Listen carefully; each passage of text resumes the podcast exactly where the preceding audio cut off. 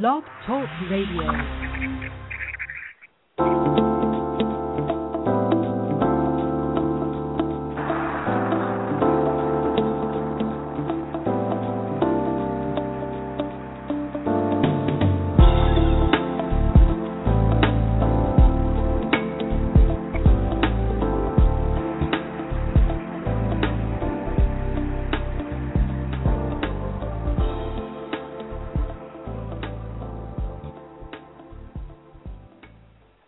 This is Dr. D. Ivan Young, and welcome to Conversations with yours truly.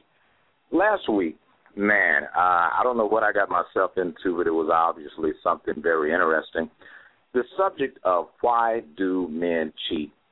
It wasn't but a few moments before the phone lines lit up, before the chat rooms got busy, and I was hit with a barrage of opinions and text messages and phone calls uh, dealing with that very subject. Well, if you were listening to that show, uh, we had a gentleman that did a film uh, called Diary of a Tired Black Man. And believe it or not, I was actually in that movie. Um, it, it dealt with the other side of the opinion of why do men do what they do? Why do they jump? Why do people assume um, that brothers are going to go to a woman that's another race and all of this stuff? So when we started addressing this subject, uh, there was it was to put it mildly, Tim Alexander just made uh, basically ticked a lot of people off. Uh, he started hitting on everything from uh, why single moms are at fault for why men go to other women to uh, just a, a barrage of commentary that, and again, I want to remind everybody my guest opinions aren't necessarily my opinions, but I reserve the right for anybody to speak their mind, and that's especially including you, my listener. So, with that stated, I'm going to go down a list of what has been assumed to be the reasons why men cheat, and let's go. Uh, let's go to that list now. The first thing, boredom. It is an assumption that a lot of men just cheat because they're simply bored. You know, it's like after the honeymoon and infatuation period wears off, it's thought that a man just cannot be alive in a relationship, and sooner or later, the ugly reality will kick in. And when that reality kicks in, brothers start kicking out. That is one assumption. Another assumption is men don't want to be committed to begin with. And the reason that they go and do what they do is they don't care if they get caught. As a matter of fact, it's a lot easier for them to get caught. And if they get caught, they don't have to leave the relationship. The woman severs it on their behalf.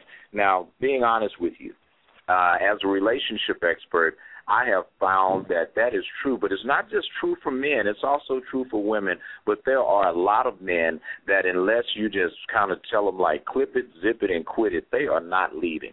Uh, a good example of this, if you watch Love and Hip Hop and you look at Stevie J, you know, this is a brother that until someone just booted him, he was going to keep milking the cow until the udders ran dry. And that is so true of a lot of men that don't understand the value, A, of a good woman or aren't ready to be in a relationship and they're just not man enough to say, you know what, baby, I like you, I'm feeling you, but I can't commit now. And I'm saying this to the brothers that are listening. That might be a smooth thing to do. It's no point in destroying your life and somebody else's life when you are just simply not ready to man up and handle your business. Then there's this other thing. It's all about revenge. This is that eye for an eye, tooth for a tooth tactic that's favored as an excuse when there's extensive and hurting blame from previous relationships. Is there some truth in that? I have to go and give that one a thumbs up too there are a lot of brothers that men love far harder than women. And ladies, that's why that fool is sitting outside your parking lot at two in the morning. And that's why you look up in the grocery store and you're buying green beans and he's over there buying corn. So it is very true that uh men once they do let the guard down, once they do fall in love, they get hurt and once they get hurt like any wounded animal, they become very dangerous. Um, I've found that this ranges from especially the nice guy, the guy that uh really believed in love, and the guy that married that started dating and married that crazy girlfriend. You know the girlfriend, the one that you go, please, why are you messing up a good man? And these men, which even in my past, I would say I can probably say I was one of, they've been hurt and they just don't want to commit. Now, it doesn't mean that they're all going to dog you, but they're just not going to be quick or receptive to endeavoring commitment. What can we do about it? Really, nothing but talk.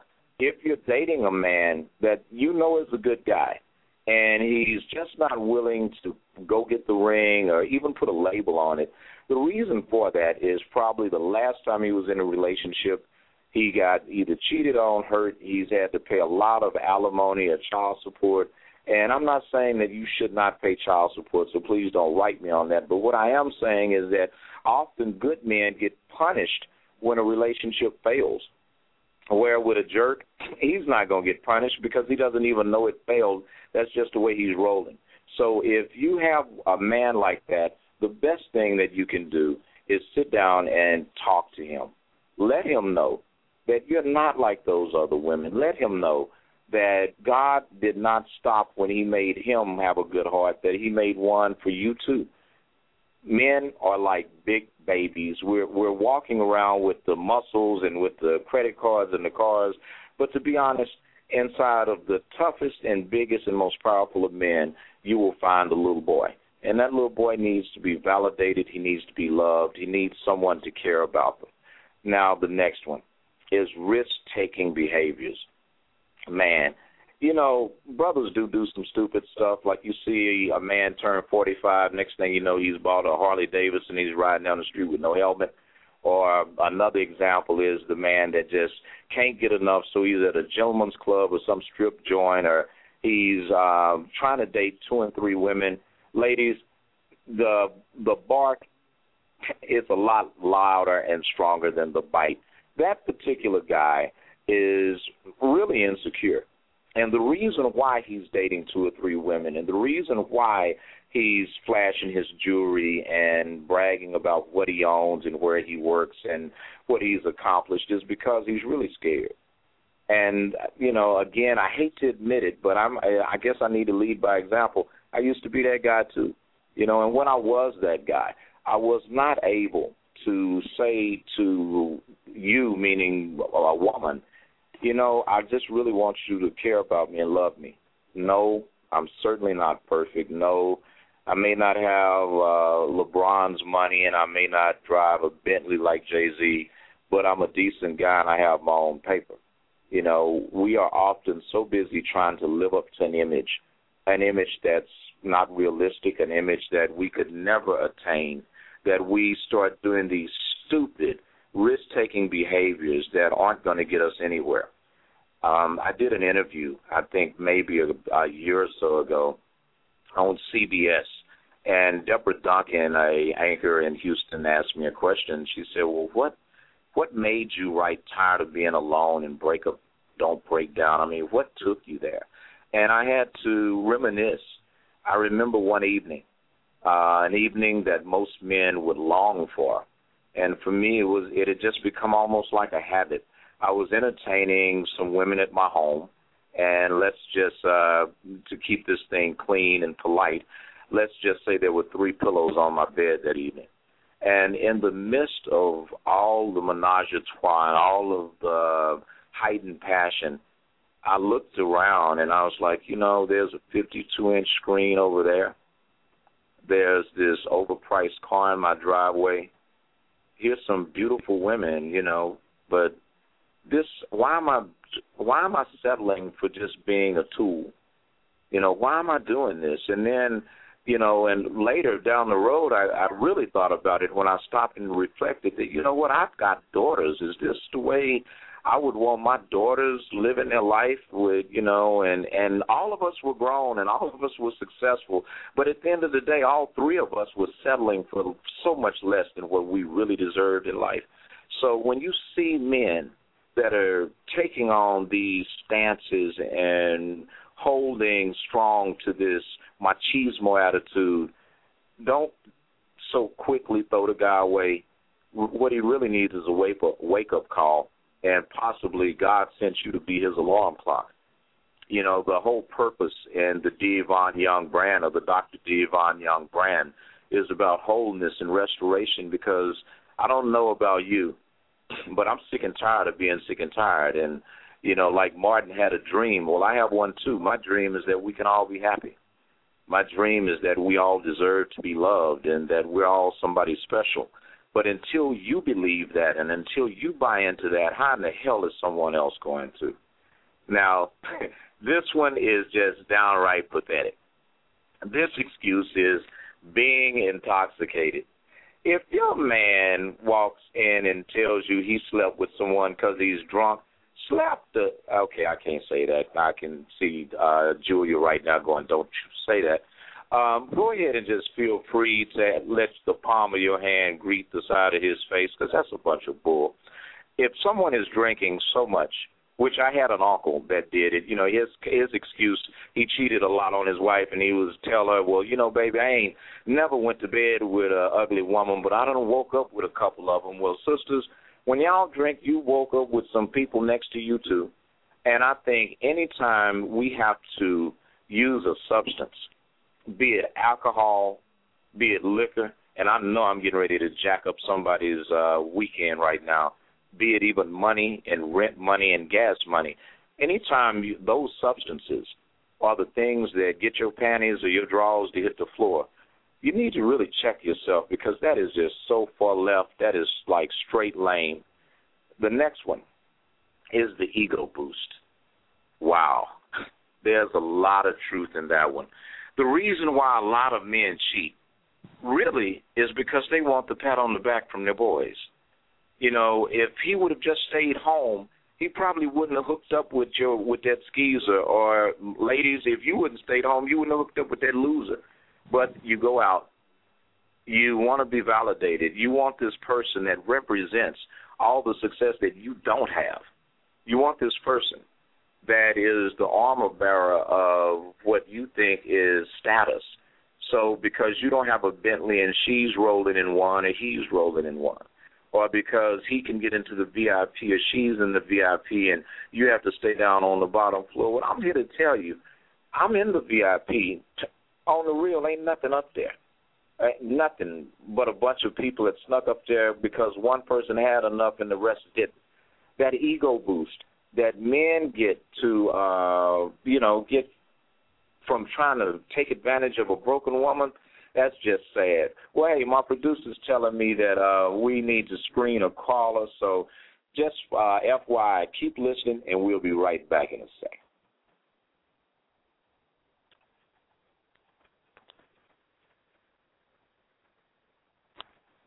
Okay, Julia, go ahead and put that caller through.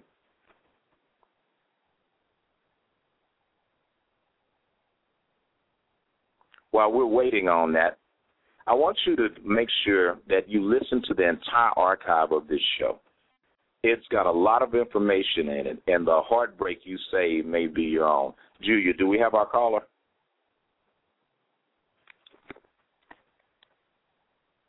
Okay, while we're waiting on that, I'm going to continue to go down to this list. The next thing, when your partner lets you, when you hear somebody tell you, that their partner is saying that, you know what, it's okay, we have an open relationship, don't be quick to throw it away. It may be true, but what about the times that is not? Ask yourself, would you want someone doing that to you? Or maybe is that something that you really don't want being done? Maybe you've been on the other end of that stick, and the time that someone else made a comment, and that comment was, you know, I don't have anybody, I'm single, and you know that they lying, follow your instincts. Now, here's something I want you to really pay attention to, ladies. When a man does not own a relationship and passive conversation, now, what do I mean by that? If you're saying, well, you know, we have a relationship, and the guy doesn't say, yeah, we do, you probably don't if he hasn't sat down and or both of you haven't sat down and established some boundaries and said, you know, this is really where I want this to go. Uh, have you identified what label, if we're going to use a label? Have we identified some rules? Have we identified have we really identified situations or circumstances that give us an indication that both of you are on the same page because assumption is the mother of all deception. I have more people come to my office, especially those that don't have a ring on it yet and they are heartbroken. They're in a state of dismay. And the first question that I ask the ask the lady or the man that's sitting in my office is, you know, did you ever define this thing? Did both of you ever agree that this relationship is just that a relationship? And there's no reason to rush it. There is absolutely nothing wrong with dating someone. There's absolutely nothing wrong with taking your time. People aren't going anywhere. And to be honest, contrary to popular opinion, men don't sleep around the way that you not real men. Now, I'm not going to say those whoremongers, but for every whoremonger, naturally there's a whore to hook up with. But I'm talking about those of us, people like me and like you that's listening to this show right now, we're not always I'm not out sleeping around and, and you're not out sleeping around. So do you think it's just you and I that have the discipline and the love for self not to do that? Of course not.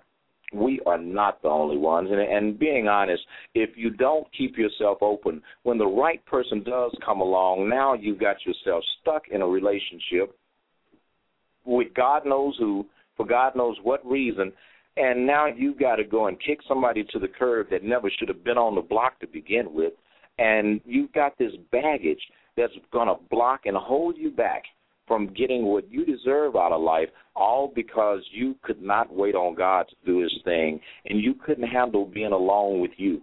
Well, I've got news for you.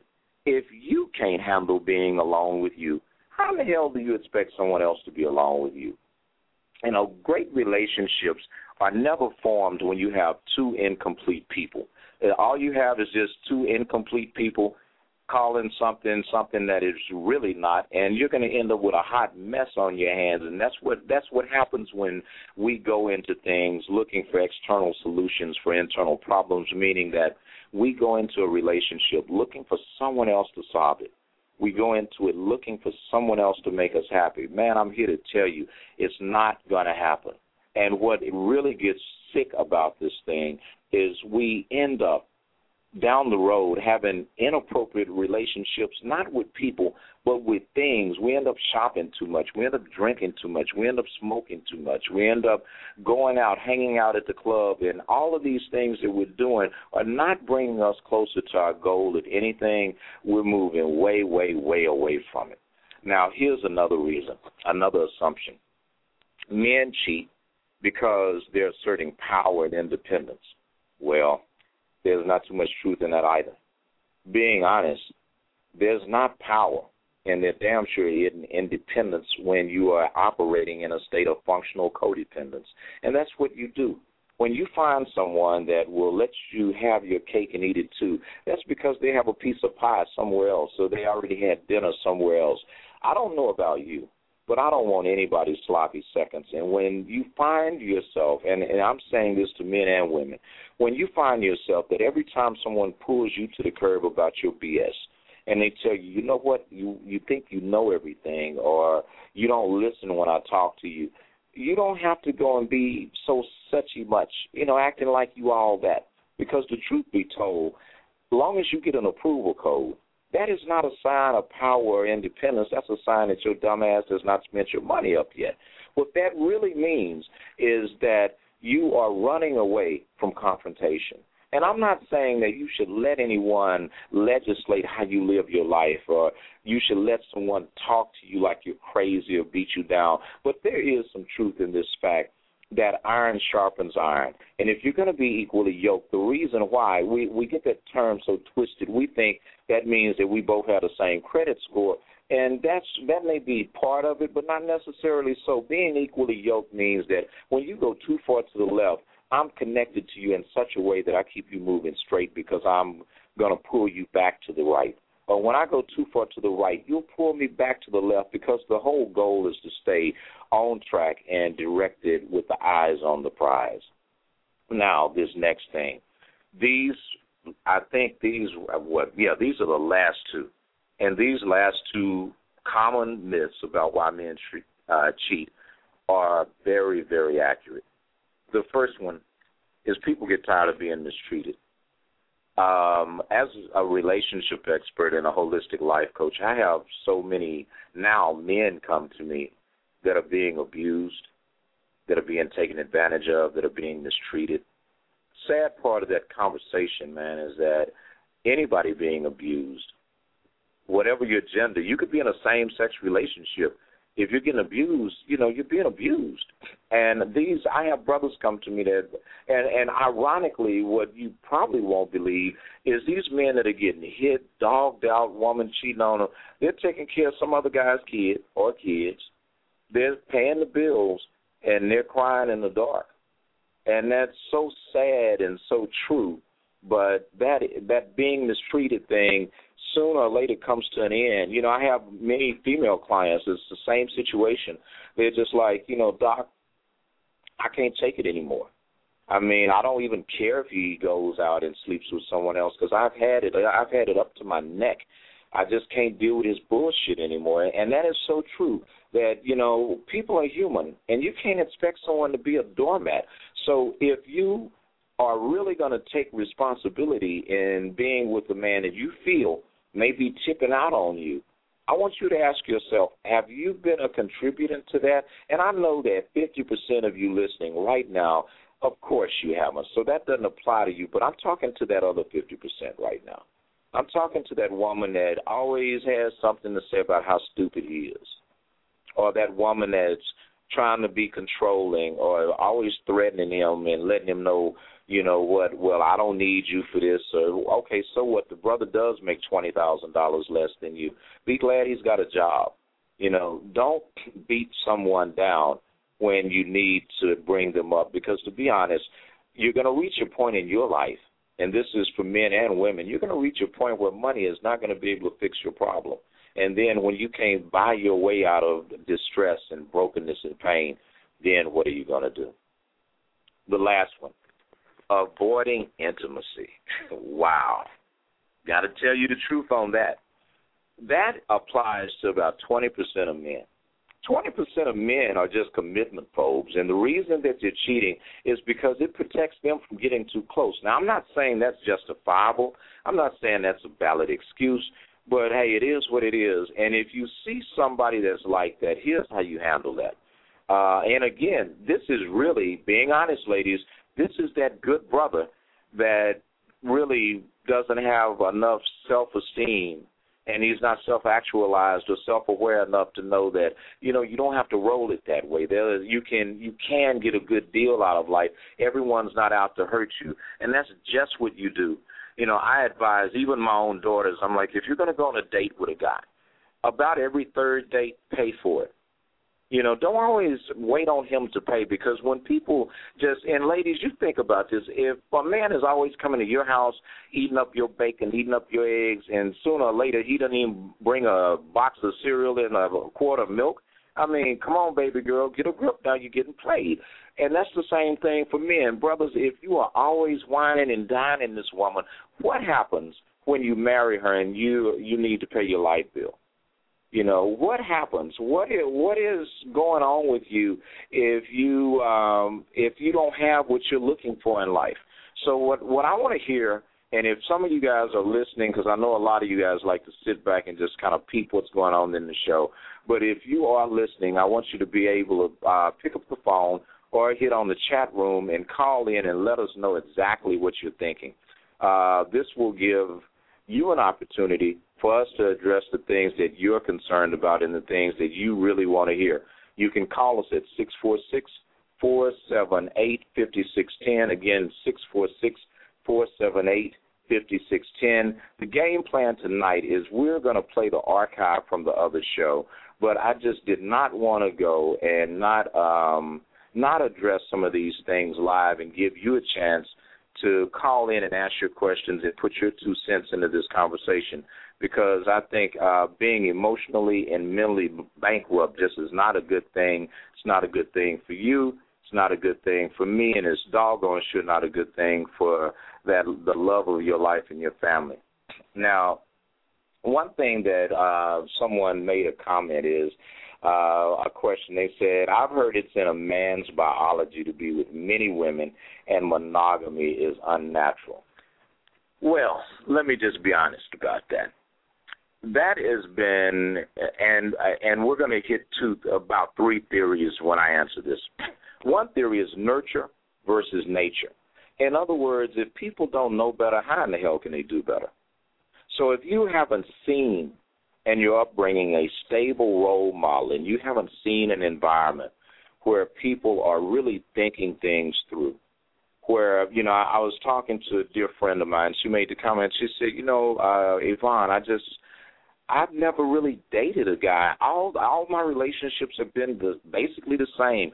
You know, they start out there's this attraction, then there's this infatuation, then the sex is great, and then familiarity sets in, and then you know it's like you start noticing all the things that were ignored in conversations.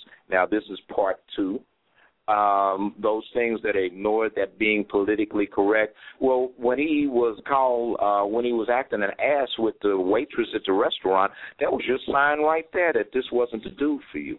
That was your sign right there that when you kept seeing him look at other women. Now I'm going to give you a hint on this one, ladies, within this a little sub bar in here. When a man looks at another woman, don't discourage it. You look and see what he's looking at because if he's noticing and and all men like different things. You know me i like a woman that's somewhat petite with curves or whatever but if that's what this dude likes and you're not what he's looking at boo wake up. Dude this ain't gonna work. You know you have to naturally possess. If he's always talking about how he likes brilliant and intelligent women, and you know for a fact that you don't even want to finish getting your GED, boo, it ain't gonna work that's not a good match for you. Another sign is if you know that you have a great relationship with God, that you are praying, and I'm not talking about some religious nut, but you really pray and know that God is in charge of your life. You know about the Holy Spirit. You know about these things. And you got a brother that doesn't even want to go to church, boo. Again, what did I just say? That ain't going to work. We have to really expect more. Not only for ourselves, but from ourselves. And back to this question about uh, is it in is it just in a man to do it? No, it's not. You know, if nobody. And, and I just want you to think about it like this: if you scratched off a lottery ticket and it was just twenty dollars on that ticket, would you let it? Would you throw it away? Would you just you know drop it and act like you don't want it? Now that's just a twenty dollar lottery ticket. Or better yet, what about your credit card? Or anything else, your car, are you just going to let anybody take a ride in it? Of course you're not. Are you just going to let anybody have access to your credit card? No, you're not. So that's the same thing that holds true when you're looking at a man and his pathology. Real men that care about you, they care what you do. Now, let's draw a line because I know some fool is going to really try to pimp that one.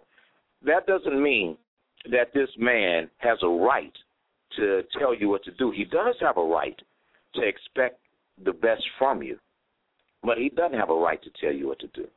He doesn't have a right to police your activities, but you don't either. You have no business going through that dude's pockets or his phones, neither does he you. Because if your relationship is already flaking out like that, let me just save you all the time. Run. You don't have a relationship when people have to start legislating you're coming and going, and when you have to start playing Inspector Gadget and I Spy with people, maybe, just maybe, that's not the one for you. Now, taking this thing a step further, the um, here are the reasons why men say that they cheat, and then after that, Julia, we'll go to the archive, but I'm going to run through this real quick because people need to hear it. These are men's reasons for infidelity. So, ladies, if any of the aforementioned stuff happens to how did I say let me say this in one of my old country ways. If I throw a rock into a crowd, the dog it hits will holler. So if this rock hits you and you holler, hey, don't blame the messenger. First one, you're not getting any. That was the first number one thing men said. Ladies, give your man some sex Give him some attention. And and I'm gonna give you uh, a caveat to go with that. men need to be stroked, and I'm not talking about just their penis. You know, I'm talking about they need their to be they need someone to encourage them. They need someone to take notice of the fact that you know what, I do matter. Uh, okay, maybe maybe I'm not making six figures a year, but I I go to I go to my job every day and I'm on time and I haven't missed a day. You know, be grateful for what he is and quit looking at what he isn't. Make sure that if you know, don't go and and I've heard a lot of women say this. So please, y'all, don't hate don't hate your boy, but again, don't kill the messenger because the message is real. If you've had a baby, or let's say you had three or four of them, and he looks like he's currently pregnant with a baby, both y'all take y'all's behind to the gym. You know, because it's not only is it about how you look, but you'll feel better, you will live longer, yeah, and you'll have more quality in your relationship because what I found is relationships where people work as a team, relationships where people share the mission, where both are committed, where people are really making it an effort to achieve something. I don't care if it is nothing but getting out in the yard and cutting the yard together. If you don't have a yard, cleaning up the house together or going and washing the car together. Those are things that make you share and have a sense of oneness and belonging, even in the struggles, because this ain't all about money. So if you can't go to the movie Friday, Saturday night, go Saturday in the afternoon when you can save a few bucks. If you can't get and go out and pay for that, uh, what is it, a ten dollar hot dog and a six dollar drink now, go to Costco, go to Sam's. I mean, there are ways to do things because it is not about the quantity of money you spend; it's about the quality you got out of the money you spent, right? But give your man some attention. And fellows, the same thing applies for you. Give that woman some attention. You know, I, I've learned something. And when I was writing Break Up, Don't Break Down, one of the things I did was I interviewed, you know, a hundred men and a hundred women, and then that wasn't enough. So I had the interview. I ended up interviewing roughly maybe about 700 men, 700 women, and I asked them, especially couples that had been together for years, you know, like, how did you make this thing work? You know, um, you know, this is how it works. You touch, just hold hands, get cozy with each other. You know, those are things that make a difference. Uh, I've got my producer shoot me a note. Julia, do we have a caller on the line? We do. Caller, are you there? Yeah, I'm here. I really want to hear this. So she so take a deep breath because this sounds like you're gonna throw the question at me rather than ask it. So deep breath. Now shoot me the question. How you doing? Who am I talking to? Um, my name is Pamela, and um, hi, Pam. Hi. I, I want to say first of all that I really love your um, comments and your wisdom, and I look forward to it. I see you on Facebook quite a bit, so I just want to say thank you. You know, for sharing your wisdom and your spending your time with us to help us to get it, you know, get it right. My question Thank is, you. Uh, you're so welcome. I I've been knowing this person for over 30 years, but um he apparently he's been married twice, and um I don't know him on the level of the intimacy because uh we haven't we're just starting, you know, getting to know each other. But in the process, he's been coming at me, wanting to have sex with me, but I keep turning him down. But Let me ask you a question. You off, Pamela. I got to ask you a question. Okay. Go ahead. Let me ask you a question real quick. Was he coming at you as a single man, or was he coming at you while he was still involved with someone else? See, that's the part I don't know because he is single, but I I since then um, have learned that there's someone else, and he said that he's making a decision between the two of us. Mhm.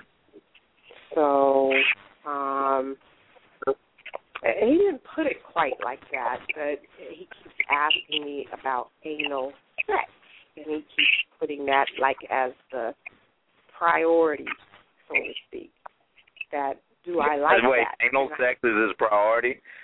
Man, Yeah. okay. Let, let me. I've got to just say this to you real quick, because I can. I I can see Julia giving me. I have this like really cool producer, you guys, and she keeps me grounded. So you know, if if you ever hear me take like a pause, it's because I'm getting like a message from her to tell me, okay, uh, quit being silly or something. But let me first say this to you. First of all, if you've known someone for I don't care if it's five years or thirty five years, you mm-hmm. will know them thirty six years if neither one of you dies.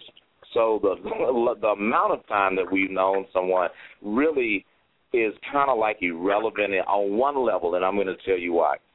The first thing is people evolve over time. So, Pamela, you're not the person you were two years ago, are you? Absolutely. No, right, and he isn't either. So the fact that we have a caveat that says I've known you for so long, that that really has no value. Uh, second thing is if the man is talking about you know, wanting to have anal sex. There's nothing wrong with anal sex, uh, you know, because whatever floats your boat, uh, just make sure that you use protection, educate yourself on what you're doing, make sure that you know exactly, you know, what's up, if you and know your status is another thing, you know, before you go into something. Because if this dude really likes anal sex, well, you know, you might want to say, well, bro. Uh, when is the last time you had your status checked? Because if brothers like doing that without a condom, or they've been doing that while they were incarcerated, and now they want to kind of like uh, go from being penitentiary gay or whatever. Uh, that might not be in your better interest. But here's what I'm going to say: before you ever let someone share your body, make sure they've shared their mind with you. Make sure Absolutely. that if he is so caught up, you know, on you know, babe, because I'm going to tell you what anal sex really represents. It really represents man's desire to dominate a woman, and mm. it represents wow. the desire to say that you know what I've got from you what no one else can have, or I've got from you what you know no you can't be this submissive to someone other than me. When I'm here's the wake up call. First of all, brothers, one out of two women like anal sex, especially those that have tried it and know how to do it right second thing is I don't care what kind of sex you're having. You could be dr- dressing up like uh playing crotch puppet or you could be he could tell you I'm going to dress up like a piece of chicken and you pluck me and you're going to dress up like Colonel Sanders and we're going to roll in 11 herbs and spices. It does not matter how you go about intimacy because if there's no transparency, you don't really have intimacy. Right. If there is no sincere authenticity, you don't have intimacy. So my suggestion with you to this guy, say, you know what, the sex thing, you know, you don't know what I may or may not be receptive to, but what I am receptive to, baby boy, is I need to know a little bit more about you. What are your plans for the next two to three years of your life, and how do you plan to get there? Why did your last two relationships end? And if That's you see it. someone that cannot own their mistakes and things, and I'm not saying you go and hold it against them, but if they can't even own their own mistakes, I mean, you know, maybe that's not the dude. Or if all he does is when you ask this question, if he freezes up, well, anybody can freak with you, but can't nobody build with you, and can't nobody Come grow on. in love with you unless they're on That's the same page. good. That's so good. But That's hey, I appreciate that call, Pam. That's good stuff. And don't get That that fool nothing until you talk to him. I love it. Thank you. That's confirmation. Thank you so much. All right, thank you for calling. hmm Do we have another caller? If you do want to get in on this and you want to ask a question, call us at six four six four seven eight fifty six ten. Again, that's six four six four seven eight fifty six ten. And I'm going to keep going down my list while you guys uh, call in. Uh, you can log in with Facebook on blogtalkradio.com. And uh, if you don't want to use your name, just tell uh, my producer Julia, and I love you, Julia. Uh, just tell my producer uh, I don't want to give my name, and she'll just say, you know, we have a caller that wants to remain anonymous, and we can talk about this thing, okay? Now, here's number five. Why men said that men cheat was she cheated on me. Now, that is, in some ways, you know, you can kind of wrap your head around it. But what what kills me with this one, and why I think that's kind of like bull. That's like someone saying, "Well, uh, when I was sleeping with someone else, I did it because of what you did to me." I have never seen a man or a woman have sex with someone else while they're thinking about you. Now they may may have already started having sex with someone else and have their imagination go somewhere because you're boring the hell out of them or something. But most of the time, the excuse that someone has cheated on me, someone has hurt me, someone has dogged me out, and that's why I'm doing it. Uh, that you know that that's not really a good housekeeping for you mentally or emotionally.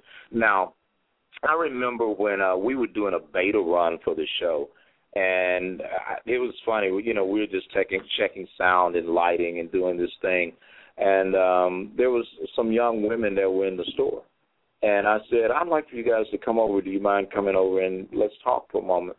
And they came over. Conversation started, and one sister did not want. She was cheating on this guy for no reason just you know she was like well i i got one guy i like but i'm i'm sleeping with two or three other guys and you know but the one i like and i was like well babe how in the hell are you going to ever get in a relationship because you are never single and this applies to men and women. So i'm not a, this isn't a gender issue uh or a gay straight issue but just keeping it real. How can you be in a relationship if you're never single? How can you get to know someone if you're getting to know all these people? And I'm not saying that if you're just dating, at least tell people, you know, just be honest and say, you know what, I'm really not feeling this commitment thing right now. I really do like you. Let's get to know each other better. And you know, tell them where this thing may go from here. You know, and if someone tells you that, don't pressure them to try to get one on one. Don't rush it because, to be honest, that person is the one you can really take serious. Because if they are upfront enough to tell you, I don't want to commit now, they will be upfront enough to tell you when they do want to commit. Now, there's also this thing that I get asked about how long, how much time do I give a guy before he makes a commitment to me? I'm going to just tell you this there is no cookie cutter answer for that. You know, there are certain people that will date you for five years. Like, I'll give you a good one uh, Lala and Carmelo Anthony. They dated for six years, had a baby. They're happily married. You know, I also have a very, very close friend of mine out in uh in Arizona. He and his girl have been together like twenty something years. They have a house. He's retiring. You know, she just got a doctorate, and I mean they're happy. So if it ain't broke, folks, don't fix it because I'm here to tell you, uh, most women and some men too they think by having a wedding that's going to make everything right. Well, I'm not trying to get into the spiritual side of that because to each his own on the, on that. I just think if you love the Lord, that's your business, and I do. But I'm going to suggest this to you: don't go and get married thinking it's going to fix your relationship. It ain't. It's not. That piece of paper is only as good as the pe- two people's names that's on it. So if you have a great relationship with someone, it's functional, it works, you guys may or may not have had a baby or have children or even the kids that either of you has with somebody else you've been the person that's been there man enough or woman enough to, you know helping provide the masculine or the feminine energy to that uh relationship man be grateful you got somebody that loves you for everything you're not because you know that's a hard that's a hard proposition so don't rush it take your time now let's go to this next one number four you want to know you still got it. I don't know what I'm in a, a fraternity. I'm in 100 black men. I'm in a whole lot of junk. I don't know too many brothers that just want to know if they still got it. I know some brothers that look at a chick that they have. Men love body parts, ladies. In case y'all didn't know that, we love hair, we love lines. Some brothers love toes. I still don't understand sucking nobody's feet, but hey, more power to you. Um, but bottom line is, most men love body parts. And what we are really doing, we don't want to know if we still got it. We want to know if we can still validate ourselves. And that validation comes from us getting what we believe or what we identify as sexy or what we identify as attractive. And that, you know, when you see a man that's operating like that, that's just a brother that there's nothing you could do to make him faithful. I mean, being honest, and and this goes back to another page in the in the book that I tell you, you guys really need to order "Break Up, Don't Break Down." If you are having relationship issues and you're trying to get some fool's clothes hanging out from hanging up in the closet of your mind, that book can help you just move on. Uh, but and, but the truth of it is is that when you see that thing or a man cheating because he just you know he's prone to do it, it's I need you to make sure that you have looked at what he's looking at. And I'm going to tell you a good way to do this, ladies. Take your man and suggest y'all go to a club. Suggest that he go to a swim park or you know some uh, anywhere where there's a, a a crowd of people, and just don't. And I'm not saying play games. I am not telling you play games because love is the only game you can play and both people lose. So do not play games. But you need to observe and look at what he likes. Listen to the comments he makes, or ask him. You know, uh, if while looking at TV, because most men are not going to tell you that they think this woman is beautiful. So don't go and do something silly like, "Do you think so and so is pretty? Do you like her body?" Because we gonna lie to you. I swear to God, most men are gonna lie to you. And the few that say, "Yeah," most women get pissed. So don't do that. But start looking at what he's looking at. Pay attention to what he likes. And again, if you if he's looking at a a, a big girl and you a little skinny stick, this man likes big girls. Yeah, and unless you plan to go gain 150 pounds, I'm sorry, but he ain't gonna look at you. If you know you don't have no booty, it's a man out there that does not care about that. He likes hands, hair, elbows. But if your man likes butt, you don't have one boo. Look, he's gonna cheat you more than that. The odds of him cheating on you are high as hell. Okay, so just make sure that whatever it is he likes, you're working with it. Number three, it says he couldn't say no. Now that's a deep one. Uh, a lot of men just don't have discipline, and when men don't have discipline, it's out the window. You know, it it is totally out the window. You can't change that dude. You can't make him grow up. And here's how you can tell you got that idiot. He goes to the club all the time. He's fifty, forty years old, 35, 30 years old and still trying to run around with his frat brothers all the time like he's still pledging. He he has a jersey for every game. And I'm not saying guys that just like football, but I'm talking about immaturity. You can spot these signs. If you see that you're dating a 35 or a 45 year old man that wants the newest Nikes that came out, you need to kick his ass to the curb. It is something real, real, real, real wrong with that brother or the uh, if you see a guy that uh is telling you bullshit like, well, I fell asleep in my boy house. No, we don't. We don't. You know, I don't know about you, but unless you're dating a down low brother or a bisexual man, uh, we'll go check into a hotel room. That's believable. Or we may sleep in the car, but we fell asleep at our boy house again. You might want to start seeing if his boy is wearing some Mac makeup and some panties. All right. Uh, the next one. Let's go to this thing because we're getting down to the last one, last two. Now these two are so very real, so very real. Uh, if you guys have a call, now is the time to call in because I'm getting ready to go to the archive on the show after I give you these two things. And if you need that number again, it's six four six four seven eight fifty six ten. Repeating six four six four seven eight fifty six ten. Now back to these last two. Number one, the woman is not attractive. She disgusts me. Now, you know, I hate to say this, and again, sisters, don't kill the messenger. But when it gets to a place where you've given like a man two or three kids, your body's changed from giving birth, from you know gaining weight, what have you. I'm gonna at one point say to you, baby girl, you don't need you need to love yourself enough so, and next time he wants to go get a new truck, next time you want to go and spend uh hundred and fifty, three hundred dollars a month on some weed, it might be time to go get a lipo tuck or a tummy tuck. It might be time to, you know, get some liposuction because you got to love you, sister. If you don't love you, nobody else is gonna love you. And people are gonna love you just like you love you. That's number one. That's foremost. Second thing, and I'm going to say this to men and women because I we got to hit both sides on this thing. Nobody wants to be intimate with you, and you haven't gone and taken a bath and set in the bubbles. And brothers, especially you, you've been out there working all day, sweating and got all that hair everywhere. Dude, go take a shower, man. No, No woman wants to do nothing to you except a whore prostitute and and try to survive not gagging because you are musty. And ladies, this is especially true for you. Especially true for you. When you go to the restroom, make sure that you you know groom your stuff. You know, get that hair off of there, trim it. You know, don't, and I'm not just talking about under your arms. You know what I mean. Make sure that you have lands done your landscaping. Make sure that and and I'm going to say this as a clinician. I am Dr. Young, so if I offend someone, get over it and grow up. This show is for adults. Take your finger, put it in your vagina, at least to the second section of your middle finger, preferably to the third.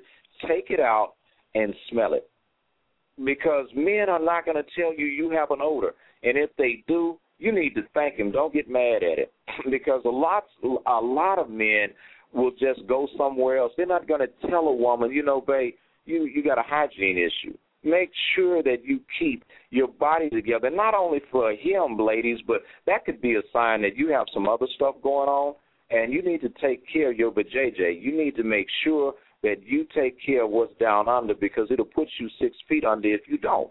You know, so make sure you take care of yourself. The other thing is whatever you've got to work with, work with that. If you don't have no butt, don't be running around with no thong out trying to act like you uh somebody. You know, if your breasts are what's nice, show them. If your legs are nice, show them. But every woman that I've ever met has something beautiful about her. Every woman. I don't care if you're a big girl, if you're a skinny girl, if you're not needed, if you're tall, if you're short, if you're white, if you're black, all that is irrelevant. There is something beautiful about you and extenuated. You know what I, what I want you to do and and here's a good way to do that. Tell ask some of your girlfriends, and I'm not talking about them haterade helpers you hang out with. I mean your real girlfriends. Ask them, hey, baby girl, what do what's what's not really cool about me? And don't get your feeling hurt because if someone tells you everything about you is cool, boo, they lying. Everything about you is not cool. Everything about me is not cool. Everything about anybody is not cool. But stop it. Just be honest. If you know that you know your gut is hanging over, you know, a little bit more than it needs to be, wear something that covers that up and shows your legs and shows those pretty calves or you know whatever it is you're working with. If your hair is your calling card, use that. If you don't have any hair, you know make sure that whatever God gave you, girlfriend, you need to work that. And you and if the guy that you have doesn't appreciate it, screw him. Somebody will. There is somebody out there for everybody, and one person's trash is another person's treasure. Now, here's the number one reason I wish I had a drum roll, but we won't be that corny. Why men cheat. And this is from men. This isn't no damn survey. This isn't uh it always tickles the hell out of me when I read like Cosmo or Essence and in Essence they gonna tell you why men cheat. You know, don't believe that crap. You need to talk to men, okay? I'm a man, trust me, I've done the research. The number one is I just don't love it anymore. Can you believe that? I just or I'm gonna slash this or I never did. And and here's how here's what that means. You know, men will date you. They will sleep with you. They will do all sorts of freaky stuff to you and let you do it to them.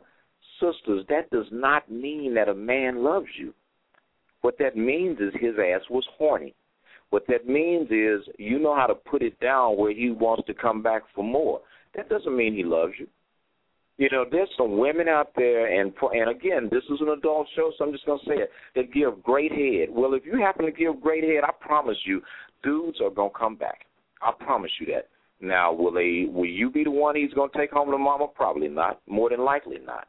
You know, there are women that have no problem freaking you and they can put it down. You know, they can take a man that and that can't get an erection and have him just looking like a telephone pole. But does that mean he's gonna love you? Does that mean he wants you? Probably not. Now here's some signs that you and a dude need to just call it quits. The first one, if you don't broke up with this fool once or twice before and moved him back in your house, have you lost your damn mind? God got this fool out your life. Why would you drink drag him back in?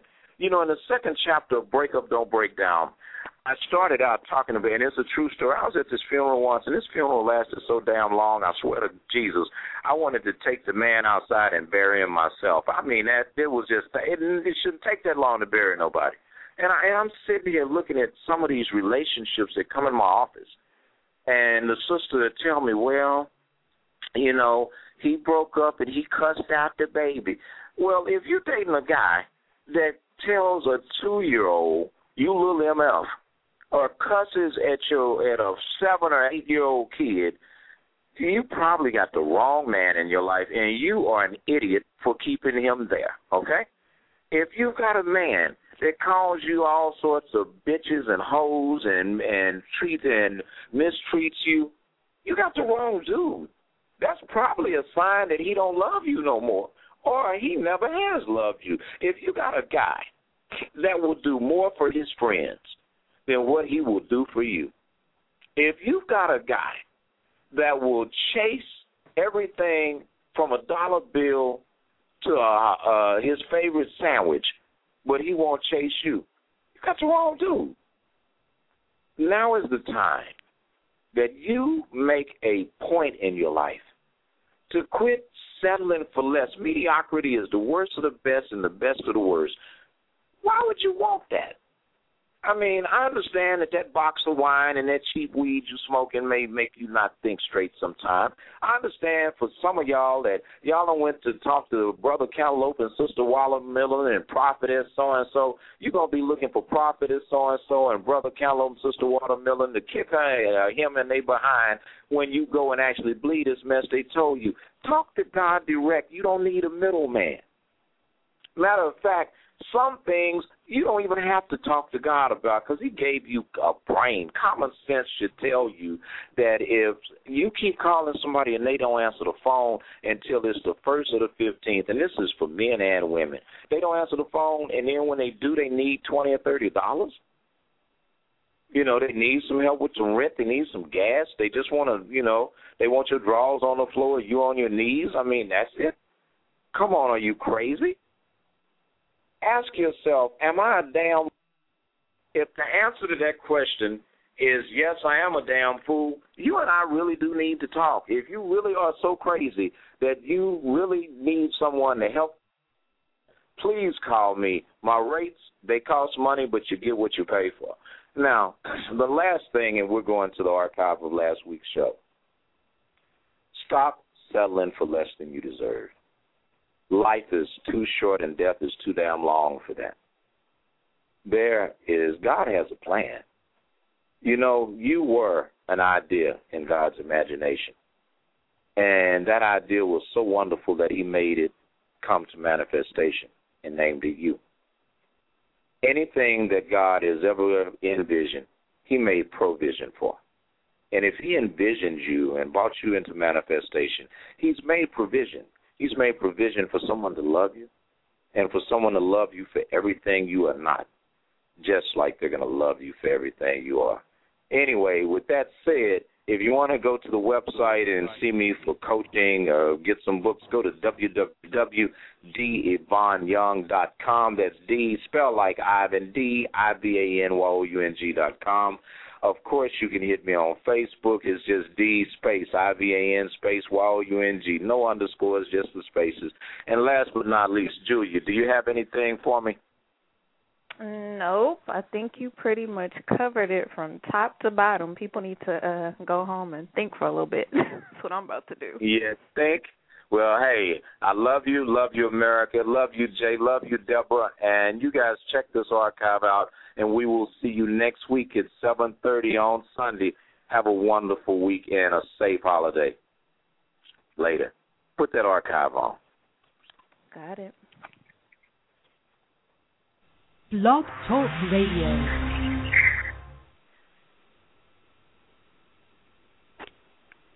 Hi, this is Dr. D. Ivan Young, and welcome to the show tonight. We have a subject that is uh, put it mildly, very, very interesting. One of the questions I get asked most often is, why do men cheat? Well, there are lots of uh, lots of different suppositions to that question. I'm going to give you a few of them. The first one is people think men are bored. They feel that after the initial honeymoon period wears off, it can be tough for a man to keep the spark alive in a relationship. But the reality is uh, inevitable that he is sooner or later going to cheat. Another myth is men don't have the courage to be respectful and exit a relationship when they know that it's ended. So they just are doing things hoping to get caught. And if they keep doing this, they will either will get caught or get dumped. So it basically keeps them from having to own up or presumably end up getting quote unquote dumped. Either way, it's a win win for the cheater, and they think that's a solution. Another myth it's all about the revenge. This is believed to be an eye for an eye tactic, and it's favored as an excuse, but often it's not an excuse. If anything, it's not about revenge because I've never seen anyone, when they're getting in or out of a relationship, use cheating as a method to do so. Then the next thing men are just stupid. We do risk taking behaviors because we're just guys, which that's not true either. Men are not stupid. As a matter of fact, most men are anything but. So anything that a man does and makes an excuse for it is just that it's an excuse. It's not a risk taking behavior. It's something that he knows is wrong and he's doing what he wants to do. And then there's the age old excuse I was drunk I don't remember. It wasn't me. She took advantage of me. And we all know that that's not true. But for some strange reason, in the courtroom, this actually stands up as a defense. As a matter of fact, many divorce courts, being intoxicated is enough to get a case swayed back into the favor of the plaintiff, especially if it's the guy that's trying to get the uh, the divorce. Now, the next one is the ego boost. Well, have to admit, men are often considered to be egotistical, and men like to feel wanted and attracted by women.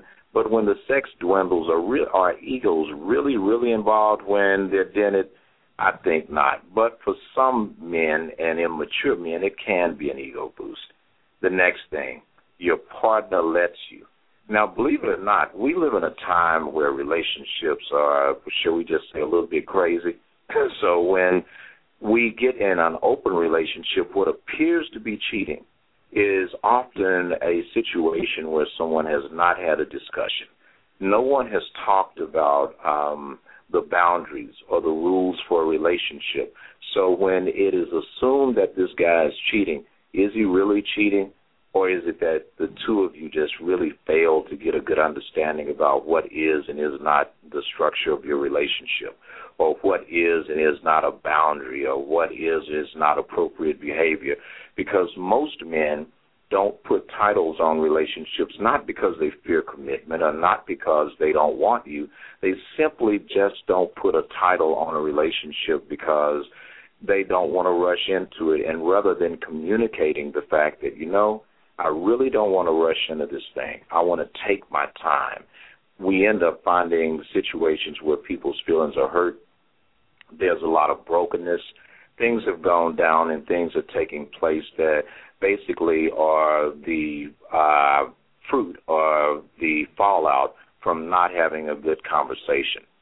Another myth the asserting power and independence. You know, as you grow together, it's common for a relationship to lose a sense of who's in control or for either party to lose a sense of who they are well, while out doing whatever, it could be anything from drinking to crocheting, the art of cheating comes into play. And typically, when this happens, especially with men, it's because they want to reassert independence or prove to someone, even maybe even themselves, that I haven't gone overboard, but I am still in control. The other myth men cheat because they're being mistreated. Uh, I'm going to go 50-50 on that one. Feeling trapped in a bad relationship isn't healthy for anyone, but I don't believe that if people don't get the love and respect they crave at home, it's an excuse for cheating. But I have to admit, it is it makes sense, especially to the victim or the person that feels victimized, that you know what, you don't appreciate me, you don't care about me, I'm going to get you back. And sometimes it's not even getting you back. Men are just wanting validation. They are wanting attention. And after all, ladies, pay very big attention to this next statement.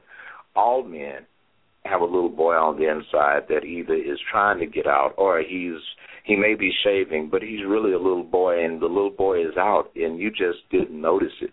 When you see men that have to run with a group of guys, when you see men that still have an inappropriate and I'm not saying that a guy shouldn't love his mother because if he does that may be a good sign that he's going to take care of you if he takes care of mom.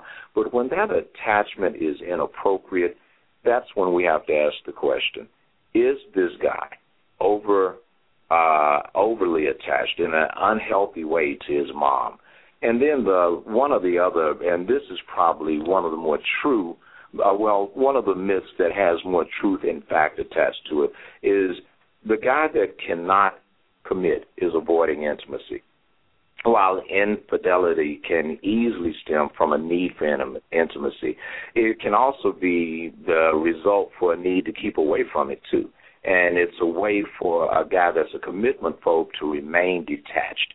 Now, those are some of the reasons why people assume that men cheat. But after talking to guys, after sitting around and having conversations everywhere from the bar to the barbershop to the fraternities and men's organizations that I'm a part of, let me give you the main reasons why men actually find themselves in relationships and doing what quote unquote we consider to be cheating. And these are the reasons, ladies, that men told me, bro, this is why I do what I do. Well, the first thing is this what women feel is cheating for a man to a man isn't cheating. And I'm going to kind of, I'm not going to defend men for this. So, guys, please don't write me a bunch of letters, and ladies, don't turn against me. But the truth of it is, is it's a lack of definition. There is a lack of structure and relationships. There is a lack of understanding between couples. And more than anything else, there's a lack of self awareness. And typically, that lack of self awareness is nobody's fault because when people don't know better, can you really expect them to do better? No, of course you can't. Now, get ready. You might want to pull the pin out because a lot of these reasons why men, quote unquote, are considered cheaters or cheating is something that you, as his girlfriend, potential significant other, or his mate, can probably do something about. The I guess we should probably take this thing from the uh, most from the most significant reason, and then we'll work our way backwards. Okay, so here's the things that you need to be on guard for, and this for guys, this is stuff that I think you need to own, and for ladies these are things that you really might want to pay attention to because the heartbreak you save may be your own. Here's number one men say, I don't love her anymore.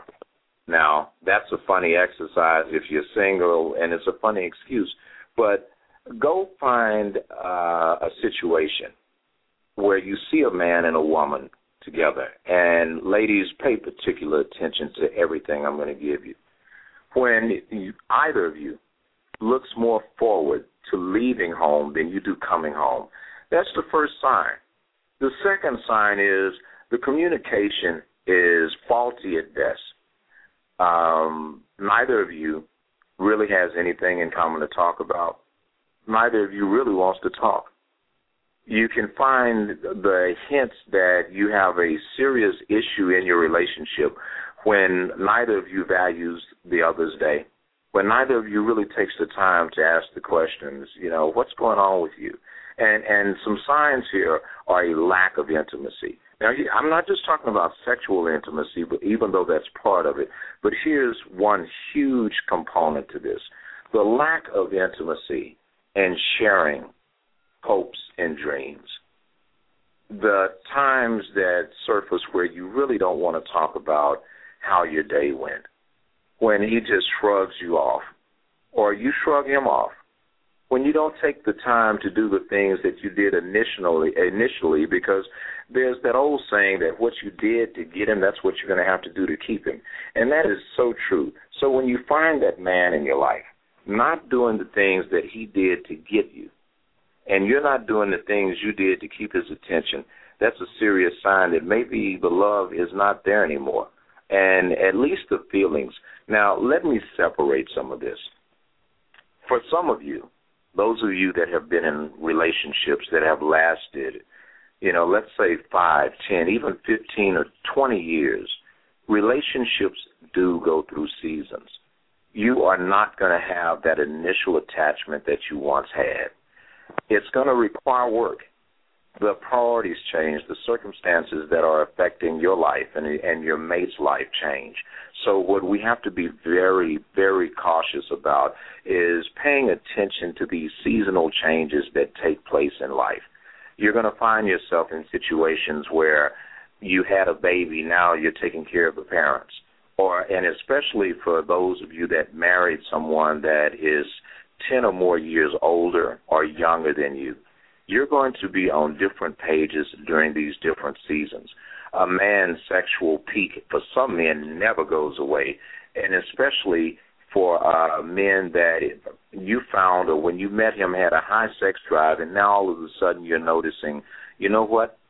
He's not attracted to me. He's not really paying attention to me. Well, gen- generally, it's not the sex that's the problem.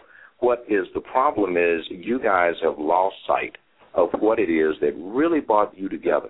You don't have that movie night anymore. You're not having date nights anymore. You know, the times that you were wearing uh lingerie to bed, now you have on uh some drawers with ducks on them or you or he's just not even bothering to take a shower and just jumping in the bed. Well, yeah, let's be honest. Who in the hell wants to be next to someone that needs to go take a bath? Or who wants to be with someone that hasn't done proper landscaping in certain areas? And ladies, again, don't write me letters, but I'm trying to help. Look at the other thing that when this happens where we start saying, well, if he doesn't love me anymore, what can I do?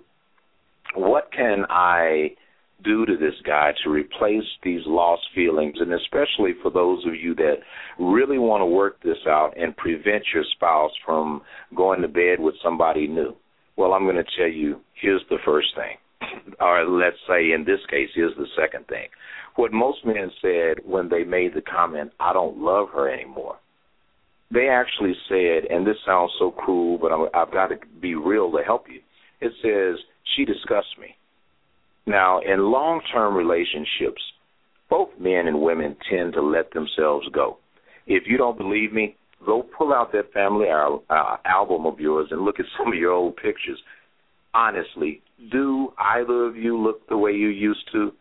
If the answer to that question is no, that means that part of the problem is something that you can probably do something about. Now, I know there's a double standard there men tend to look like they've had a few babies themselves, and some of the men that I know currently look like they may be expecting one. But the truth is, it's a lot easier, especially in culture, despite all of our advances in Western culture, for a man that looks like Jabba the Hutt to run out, especially if he has resources or even charisma and to go out and get a woman that you look at he him and you look at her and you go, damn, those two things don't match. And it is, ladies, very unfair that there is a huge discrepancy in men because men are very visual. And when a woman has gained a significant amount of weight, or something that I've also found is that sometimes the woman has become depressed or is um acting out of that depression. And next thing you see what happens when we stop having a relationship with other people? We have a relationship with things. So if you found yourself ladies having a relationship with liquor or with food or with shopping or for some reason you just can't seem to get your stuff together then there is this hidden latent anger this um, this conversation that flies straight south because now this man is starting to find himself not only unattracted to you, but there's some disgust. And the sad part is men seldom will say it, and when they do say it, it's often too little too late. Now, here's the problem with it is over time we get comfortable. You get comfortable, and I'm saying men and women, with your body image, with your presentation, and you don't even notice that these things are happening over time. You know, uh, I've seen some men that they have actually said to me, you know what, I can't take this anymore. Her elastic in her underwear has worn out, and she's still trying to wear panties that won't even stay up on her. Or in the same uh, niche, the guy was coming home. There was a sex life, and now men and and I'm not saying all men, but many men don't understand what it really takes for a woman to be both wife, mother, to go and work eight to ten hours on a job every day, not to mention the time you spend commuting. So part of this problem is the man is naturally being insensitive and probably being somewhat selfish and, and in the worst case scenario, narcissistic. But ladies, you've got to take responsibility yourself. Stop and think about it. You are making his fat ass a sandwich and bringing him another beer. Have you ever said to this guy, you know what? Let's go to dinner. And I'm not saying in a nagging way because if you approach someone in a negative, nagging way, what do you expect to get back from them? Because what you put out, it's going to be a reflection of what you get back. Now, the the next thing that I want to point out, and, and I'm going to have someone join me uh, on the show in a few minutes. He's a friend of mine that did a movie called Diary of a Tired Black Man, and this is not going to just apply to African American men, but it's going to apply to men in general. But the the other issue is, have you accepted mediocrity? Has the um, the best of the worst and the worst of the best become uh, part of your day to day operation? Have you told this man that you don't understand him anymore? Have you told him that you don't care anymore? Have you told him that, you know what, I'm tired of you coming in the house smelling like you just got through riding a horse? Are you tired of not doing the things that you used to do when we first met? Because if you don't tell a man that, how do you expect him to know? Men are not mind readers. And again, ladies, I'm not getting on you. I'm not trying to sit here and make it seem like it is okay for a guy to treat you however he treats you because it is not okay for a man to treat you that way. It's not okay for a man to take you for granted. It's not okay for you to be a slave or an indentured servant to this dude. But you have to take responsibility. Are you part of the problem or are you part of your own solution? Now let's go a little bit further. The next thing is when you see that this cry for love has turned into a cry of despair? Have you ignored it? Have you gone and just put your whole life and thrown it into the kids? Have you taken everything that really mattered to you and sold it out just trying to make him happy? Because here's here's the reality. If you are waiting on some men to take and ha- take advantage of uh, an opportunity to love you more, to give you what you fully deserve, how can you expect a guy to do better when he really doesn't know better? Now, before I go any further, because I'm going to say these last three things, I've got Tim Alexander on the line, and let me and let me before I bring Tim in, uh, I just want to give you a bit of a background on this. Years ago, uh, I met Tim. He was shooting this film called Diary of a Tired Black Man. And when he was shooting this, uh, it's kind of like a movie mixed with a documentary. I was, uh, I remember I was in pre med. I was still at U of H, and one of the things that was being discussed in this uh, very good movie, and I really suggest that you see it. It's called Diary of a Tired Black Man. You can rent it. You can look at it live uh, from Netflix and things like that. But one of the uh, several of his points in this movie, and I'm going to let Tim talk about these points was that men often don't get a fair shake when it comes to what women expect from a man. But men will become punished and even victimized when they get tired. And when they do get tired, at the end of the day, a man that is absent in a house, or as they say, wherever the head goes, the tail follows. Well, when that man's head is up his butt, so is the relationship. With that said, hey Tim, are you on the line, dude? Yes, I am. Hey, how you doing tonight, bro? Doing great, and you? I'm fantastic. Would you mind just bringing everyone up to par about the premise and what got you to create this movie and this documentary called Diary of a Tired Black Man? Well, it had to be made. Uh, men have been Oprah, they've been Essence Magazine, they've been Madea, they've been waiting to X held on, but they never answered.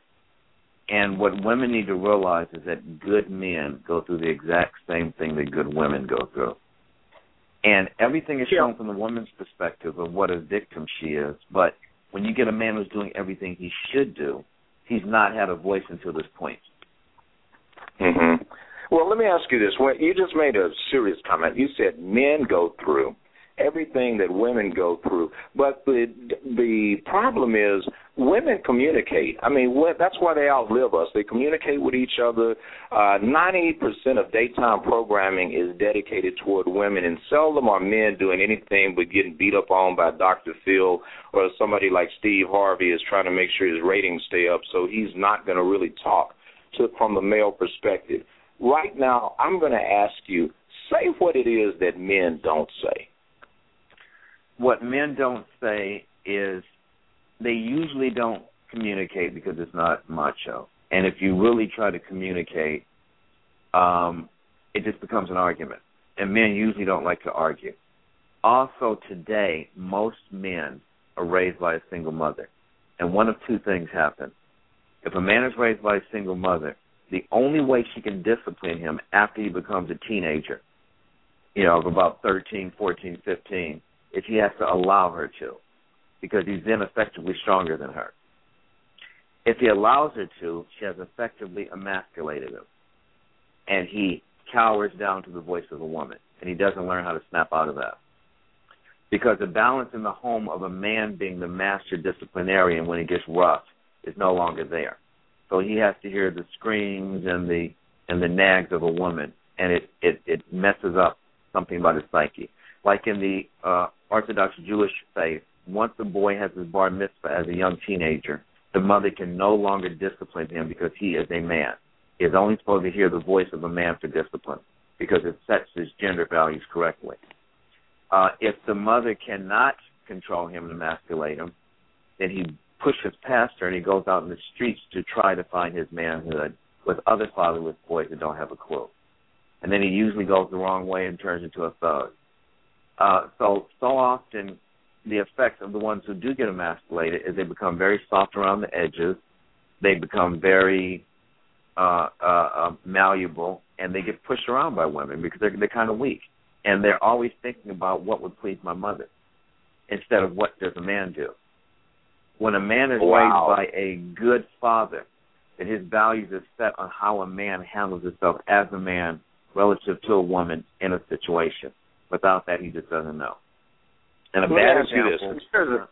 Wait, Tim. Let me just ask a quick question. Not cutting you off, but I do. I have to ask you this. There's a statement that I use uh, when I'm working with young males, and it's what they see they will be. So going back to where you said men and single moms, in America now, there is a over a 55% breakup rate. I'm not going to say divorce rate, but I'm just going to say what the census counts.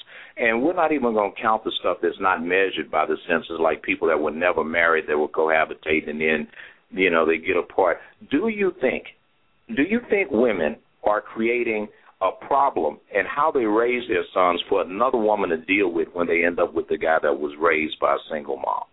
Absolutely. And we do have to look at everything. Actually, in some of our urban areas, we have as much as 90% of the children in the home without their biological father because we have a 76% out of out of birth uh, out of wedlock birth rate and we have a nearing 60% divorce rate. And by the time these kids are 18, that doesn't leave many fathers at home. So that is a big problem. And what's happening is anytime you have children growing up in a house and there's four different children, and every one of them has a different last name, and mom has never changed her last name one time through marriage, there's a problem. And these kids are not getting the advantage of seeing how a family structure is supposed to work. There's a lot of confusion. There's a lot of anger. There's a lot of resentment. This one kid's father comes around. The other three don't very often. Two don't know their father at all. It's an imbalance. And then the mother's frustrated because she's got these two, three, four no good baby daddies, and she's always angry, and her anger gets pushed into her children. Anytime a child can recite to their father that you never paid my mother the child support, that's a problem. That's not supposed to be in the child, you know, uh, uh, that's not, shouldn't be a part of their upbringing. Your opinion about how no good their father is that you picked to lay down with. And so we okay, have to realize that just, uh huh. No, I just got to ask this question um, because it's very seldom that I can talk to a guy that actually made a movie and a successful documentary about why men do what they do and take the options they do.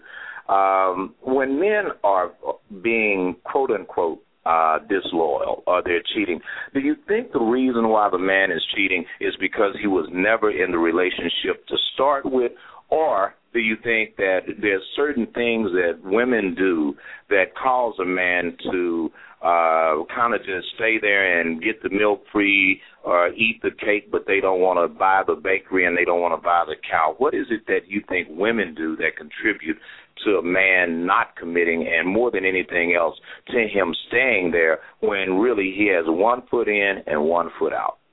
Oh such a myriad of things. Um the media has a lot to do with it uh not having the good example of a good role model because he's seen his mother be abused and cheated on by so many men. And just like an abused child who's molested, they don't like being molested, but they grow up and they molest other children because it's what they know. So often they've seen their mother being pushed around by different men, and even though they didn't like to see it, they don't have any other concept of how to be a man. And we also have to realize that a boy cannot model his manhood after his mother. And if his mother was highly active with a lot of different men in her life, then he sees life as you know, just a, a number of conquests and short-lived relationships. Um, quite often, we have women who try to emasculate their own men because they saw their mothers doing it to their brothers and doing it to their men. And a lot of times when a man cheats, it's not always because he doesn't love the woman or wants to play games. I know men, and I don't agree with that at all. I know men who have completely separate lives from their wives and they love their wives, they take care of home, they do everything they're supposed to do. But they go to that other woman because she gives them peace. All she does is is make them relax and make them food and and give them all the sex they want, and they're like, I wish I could get that at home, and they can't. And you know, there's Wait, a song Tim. from the. Uh huh. Hey, Tim, let, let me back you up right there. If that's the case, why don't they leave the chick that's at the house and just go be with the other woman? Why do you think they go back and forth? I, I can give you some very good reasons. And, and and this isn't every case. This is the cases that are like that. I'm not saying this is every case. Some guys just scallywag and they need to be socked in the jaw. But that's not what I'm talking about. I'm talking about what women contribute. Um, often actually love that woman and they're in kind of a quandary because this one does what that one doesn't. But I love this one and they like the stability and often they love their children. They like the family, they like the benefits of what marriage brings, the stability. She takes care of the home and and you know, he may give her the money and she pays the bills and and it's also very expensive and very hard on the man when he gets divorced because it's going to cost him a lot in most cases. So there's a lot of reasons men don't just leave, and sometimes they see the release as something that can go on for years and years and years as long as nothing changes, and they just kind of live, you know, a split life. And I do not agree with it at all. I don't support it. I don't condone it. I'm just stating what it is. Well, hey, I want to ask you this. I'm going to give you, in my opinion, there's this thing. Uh, one of one of the psychological theorems proposes that we have psychological attachments, and what I mean by that is these attachments are formed in childhood and are associated with like psychological traumas. And what they do is they end up having these limited belief systems, these perceived limitations, and one of them is called the control attachment. And what this involves involves typically is when a man gro- grows up and he is growing up having to appease uh, a mother or the mother was always correcting or over monitoring him. Hint, ladies, those of you that are raising a little boy, when you keep uh, giving him everything he wants or overcorrecting him and you know this is what ends up happening later in life he grows up with this it's kind of like a freakish uh perverted relationship. He doesn't want anyone to control him but everything he does leads to him being in a quote unquote subconsciously dependent uh being on being controlled relationship. And what ends up happening is he wants a woman that is controlling and he wants a woman that um it is going to just pretty much give him the stability and a frame and this can take place with everything from a man that is a millionaire. Like if you look at the show Scandal, one of the uh, plays that they're making with her and the president is the president needs someone to control him. And if you notice, the the more that he has what he wants, the more he fights against it, and that comes with his advisor to his wife, where he is someone that has created a perfect frame and is playing the American agenda to give this guy what he wants, but he rebels when he gets what he wants because he wants somebody that he can't control, but he goes after another controlling woman. My question to you, Tim, and and I saw this in in your movie. Um, do you believe and do you think that sometimes it is some of these like negative, and I, we're going to talk about three of them, but like in this control attachment, that men are looking for women that really have their stuff together because what they when that woman has everything together, they don't have to have it together. Um, yes, uh, there are a lot of men. If you were never led by a man, then you never see yourself in a position of one day being a man who leads. You don't know how. Today's women, many of them plain and simply do not know how to cook. Their mothers didn't teach them because they have a fast food lifestyle, or the mothers felt like I'd rather just throw something together. I don't feel like teaching all the, the the tricks of the trade like mothers used to do. Now they get married, they don't know how to cook. And if a man has never been taught by a man how to take the position of a man in an authoritative and leadership position with a balance, not being an ogre, you know, or, or, or some monster, but but really leading his family in every positive sense of the word. He just doesn't know. And he sees the woman as someone who's supposed to do those things and take care of him. His mother bought him everything. His mother thought for him. His mother guided him, even pushed him in certain directions. So when women say there aren't a lot of good, there aren't any good black men, which they so often say. The answer to your core question is no, there actually aren't, because Mama doesn't raise very good men. It's just not what she does. Mothers nurture, fathers build, and it takes mm-hmm. two to make them, and it takes two to raise them. You get completely different messages, sociologically, psych- psychologically, and in every other way from your mother and your father. They they teach completely different lessons. Mothers carry children inward toward their bodies, men carry them outward. And even that is a cue.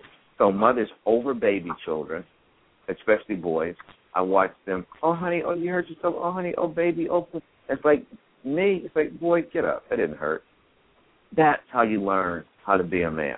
And so now we have these soft guys. I, I see some of these young men. I don't know if they like wee wees or woo woos. I'm not even sure if they know they they don't have that man thing. You know, my father raised me. My grandfather raised him. His grandfather raised him. There hasn't been a broken line of men in my family lineage since 1825. And there's a certain kind of man that's instilled in us where we get it. And all of the marriages in the family have been very solid men doing what they're supposed to do because that's what we know to do. And now these young men, all they know is mama does everything. Mama drives me around. I need money. I go get it from mama. So what do you ladies expect them to think of you? So now yes, let me ask you a question while you're on that. That second type of attachment is called deprivation attachment, and what it typically involves is a tendency to feel unfulfilled in life. Uh, while attempting to fill the emotional void with people, substances, or things.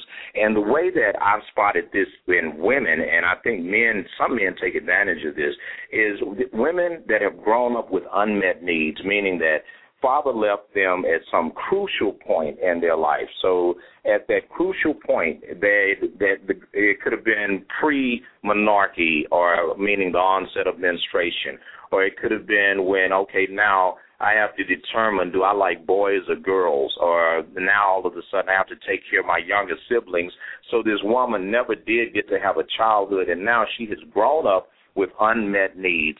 All of a sudden, she meets this guy and this guy comes along, uh, meeting these needs. He knows what to say, he knows what to do.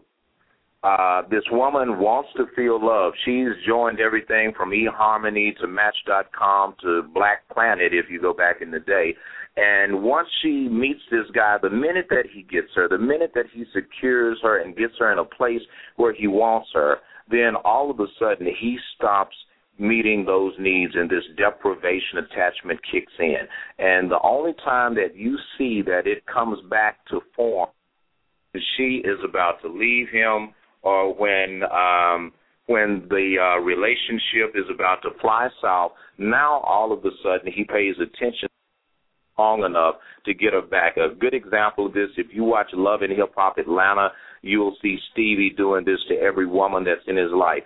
How do women end up protecting themselves from getting into a relationship based on their own attachment needs and while they're let me put this another way getting into a very dysfunctional situation where you got two hurting people together now they're hurting each other because hurting people hurt people what's your suggestion to avoiding that Uh, it's complex. First of all, women need to understand that they have to fix themselves first. And a lot of times they go in broken. They go in with the wrong set of values.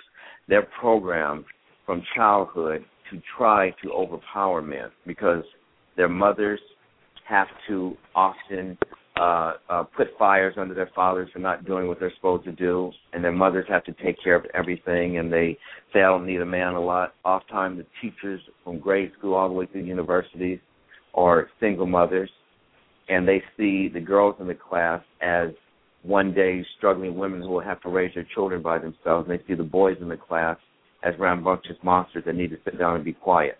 Now, for the first time in history, white males have a higher college population. I mean, white females have a higher college population than white males. So women in general are being pushed to the front.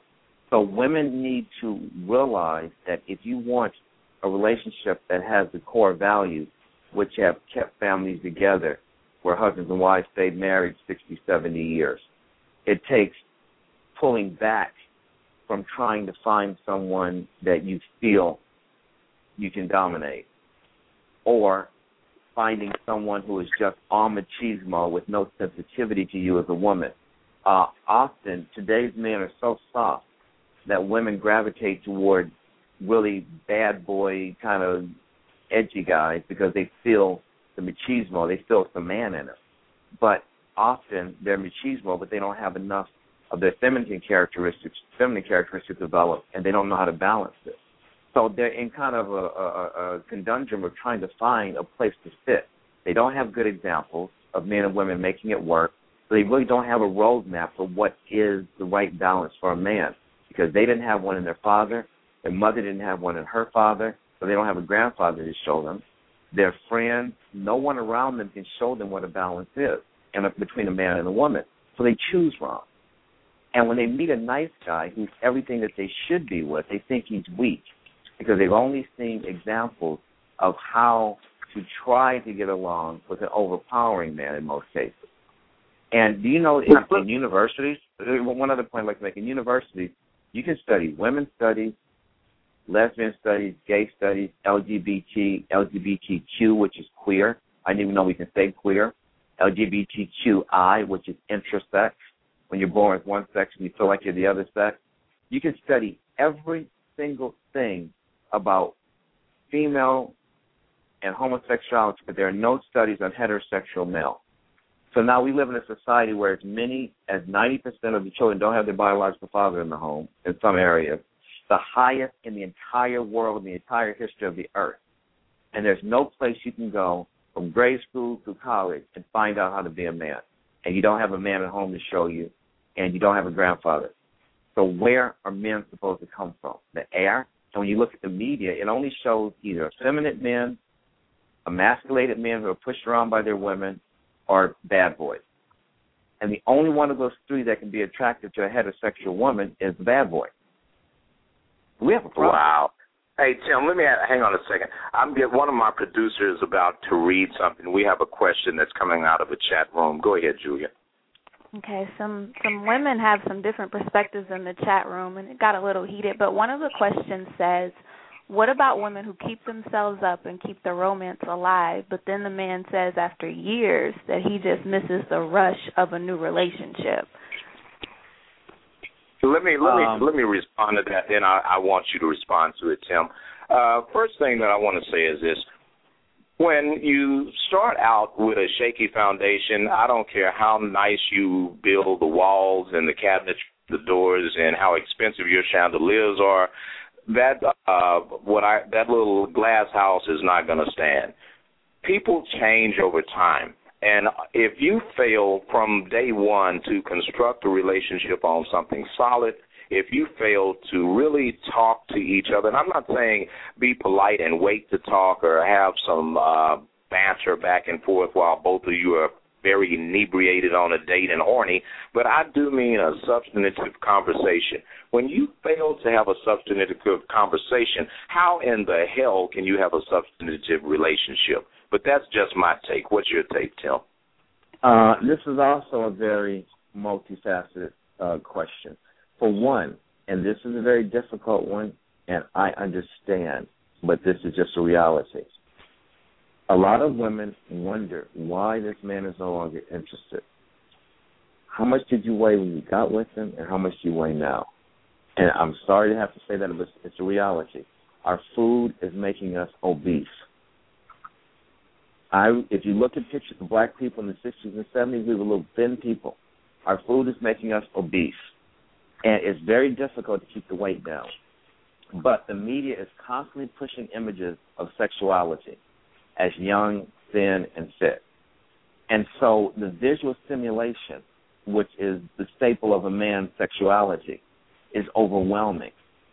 And then, unfortunately, age, childbearing, diet, makes a lot of women a lot heavier, but they don't want to come to terms with the fact that they have to look at themselves because sometimes they just aren't uh, presenting themselves as attractive to these men.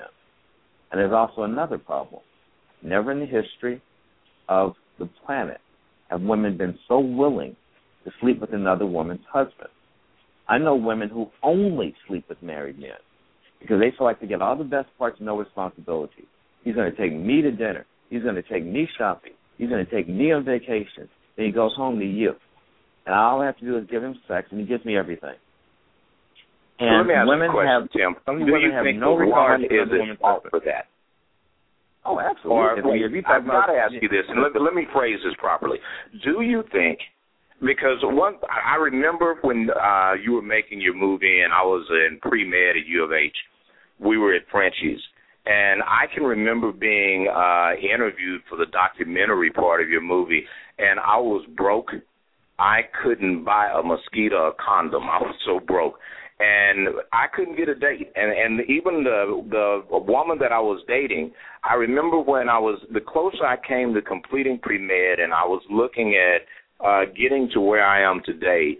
The the closer I came to that, the more that she rebelled against me, and, and that you know I would no longer need her, or that uh, now that I have uh, as I started evolving, I wanted her to evolve because they're just in certain venues, there's certain ways you can't dress, certain ways you can't talk.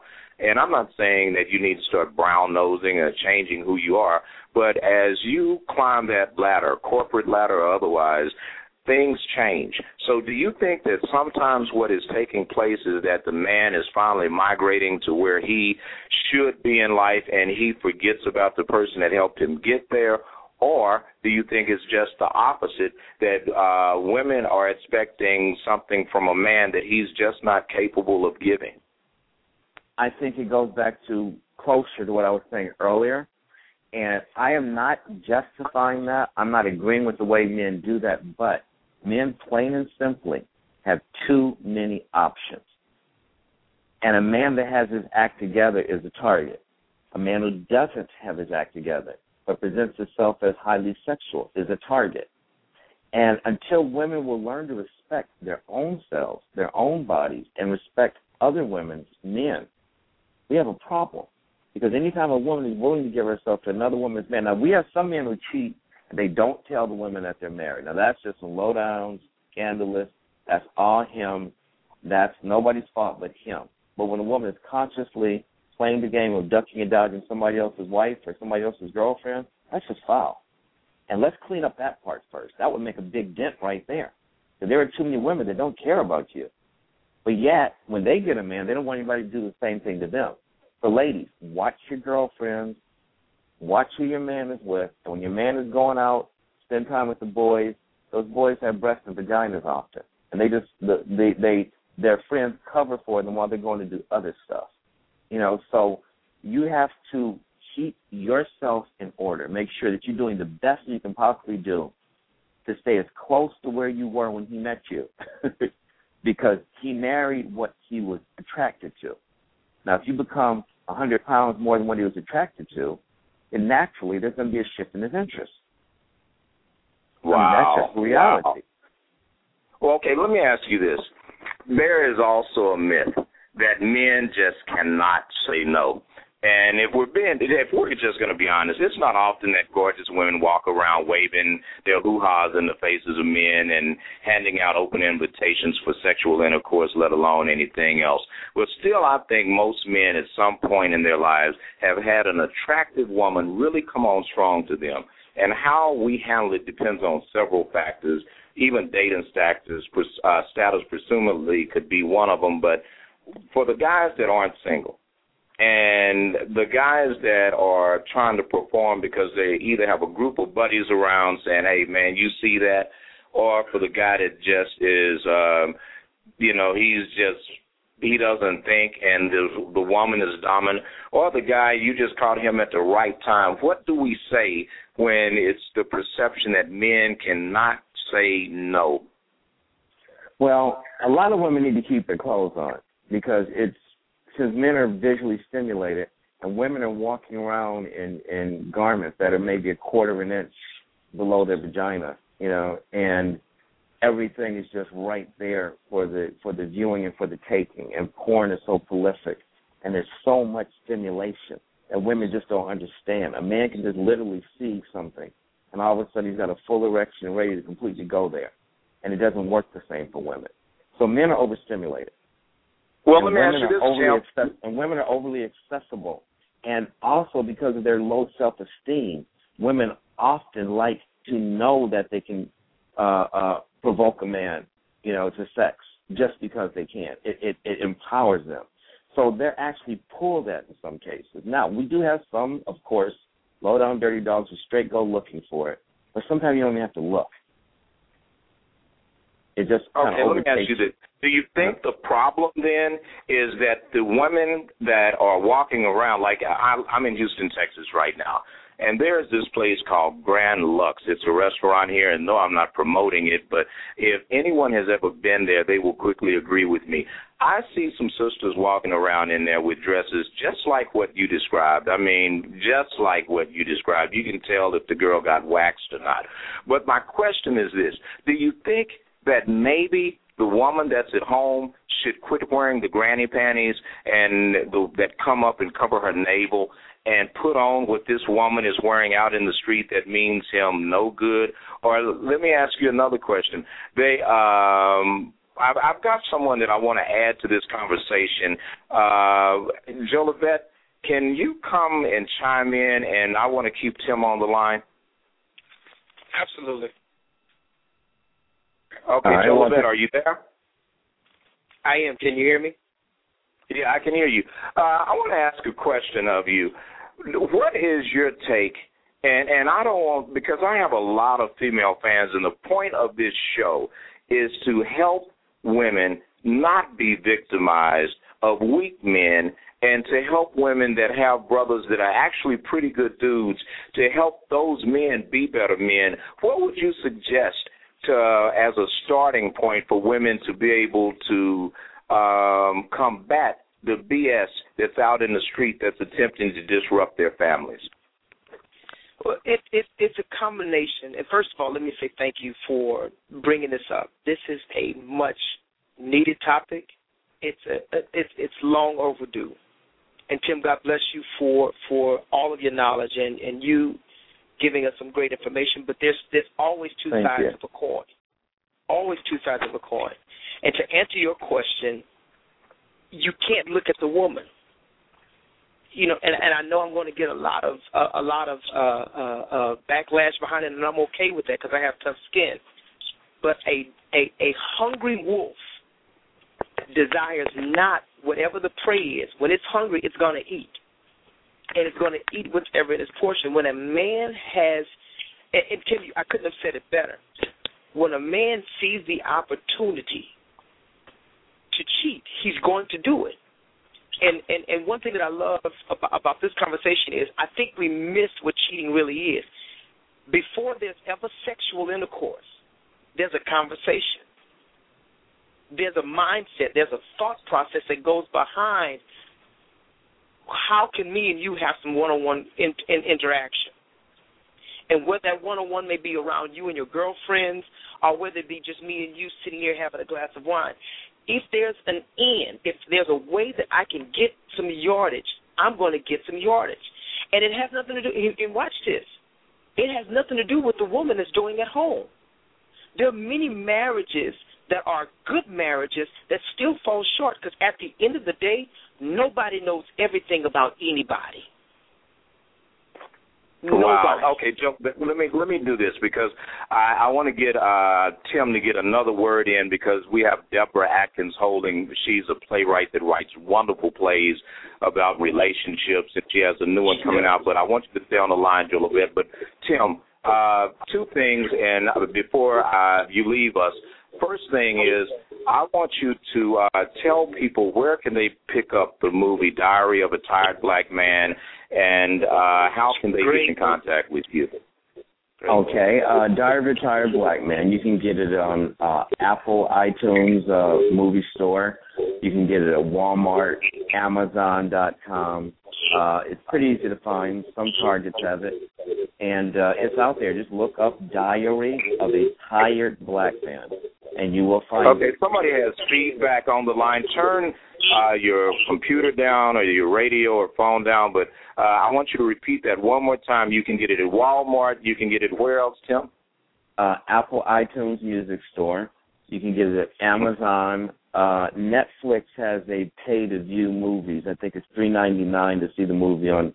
Uh, I'm, I'm sorry, uh, YouTube. YouTube. You can pay three ninety nine to see the whole movie on YouTube. So you can find it. Diary of a Tired Black Man. One thing I would like to add.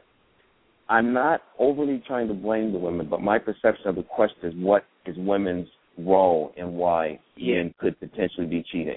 So I'm not justifying the men who are just absolutely low down, dirty dogs and scallywags with no self discipline no self control. There's that also. But you have some men who just find themselves in situations and year after year after year they still want to be there, but they they have certain challenges at home. Attitude, you know, shift of body uh, uh image, uh, uh, le- uh less concern for the of, of the woman in her appearance and her the way she presents herself.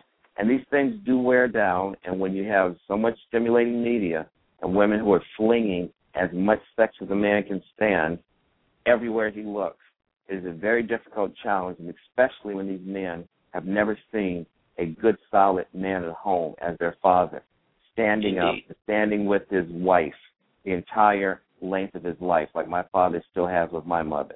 When they don't Okay, see that, Tim. they Tim, don't know. we've got to wrap it. But I tell you what, that's Tim Alexander, ladies and gentlemen, and he will be back on the show. I strongly suggest you go out and get Diary of a Tired Black Man.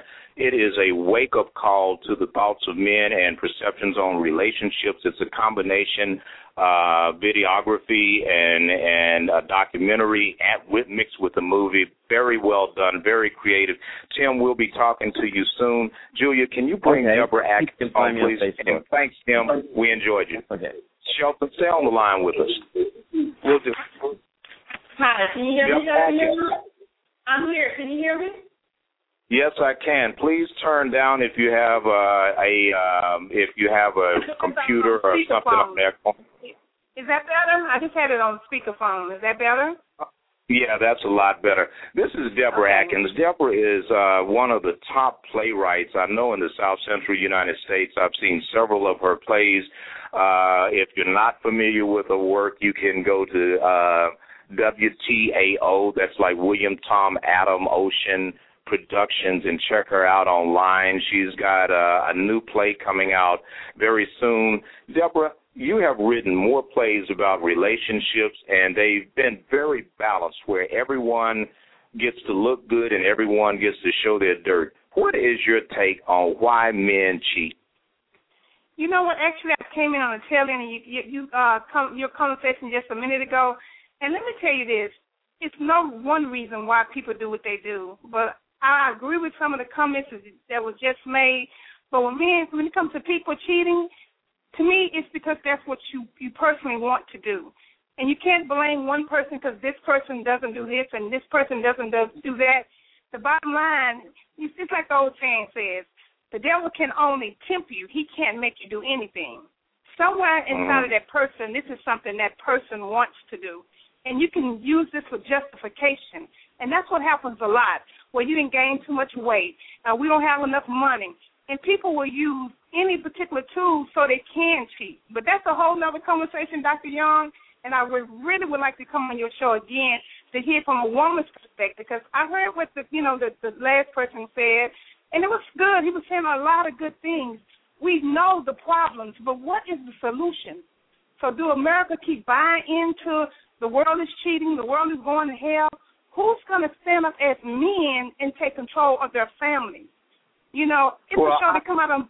Go ahead. No, no, I, I agree with you, Deborah. And, and one reason why I wanted to have this dialogue is that um, there are so many myths out there. So well, at the beginning of the show, I quoted like 10 reasons why men allegedly, quote unquote, cheat. And of those 10 reasons, I would say maybe out of the 10 they were missed. And I'm going to just run down some of the reasons that are stereotypical assumptions of why men cheat. The first one is boredom. The second one is uh, it's hoping that they get caught because they didn't want to be in a relationship anyway, so they just did some Right. passive aggressive behavior. The other one is it's all about revenge. They're getting back at every other woman for some woman that hurt them. Some men are just crazy, just like we go and want to Right. ride a Harley Davidson when we hit midlife crisis and so, uh, uh, go and splatter ourselves on the freeway. It's just risky behavior. Then there's always the excuse, baby, I don't know what I did, Maury. I was Right. drunk. The- The other one is an ego boost. The other one is uh, the person that they're in a relationship with allegedly does not care. Uh, the other one is I'm going to assert my prowess and show my power and independence. Right. Or is the poor me. I'm this wonderful guy, and this woman is just poor mistreating poor little old me. Right. And then the one that I really do buy into though is Okay. avoiding intimacy. I really Right. believe, Deborah and, and uh, Jolivette, that there Got a lack of being transparent and Yeah. being intimate Yeah. with each other. Would you I- uh, agree with that? And Deborah, you go first, and then Sheldon, I want to hear what you think about that. Let me just correct one thing. It's, y'all making it seem like why do men cheat? I think it should be why do people cheat? Because it's another side of the coin. It's a reason women cheat too because they're cheating with men. So we need to find out what's going on with the woman. Why? What makes her cheat? Like in this play I'm doing, one good man coming June first. She cheats. She has a good man. What makes her cross that line? She has a God fearing man, a father figure, a daddy or hardworking man, but yet she goes to the other side. So it, it can't be just one side. I'm not going to take up all your time, but go ahead, Shelton. Tag you in. Deborah, it's good to hear your voice. I, uh, it's good to hear you, you too, darling. It, it, it, to answer your question from from my perspective, the one thing that I was hoping you would say, Dr. Young, is emptiness. People cheat because something is missing.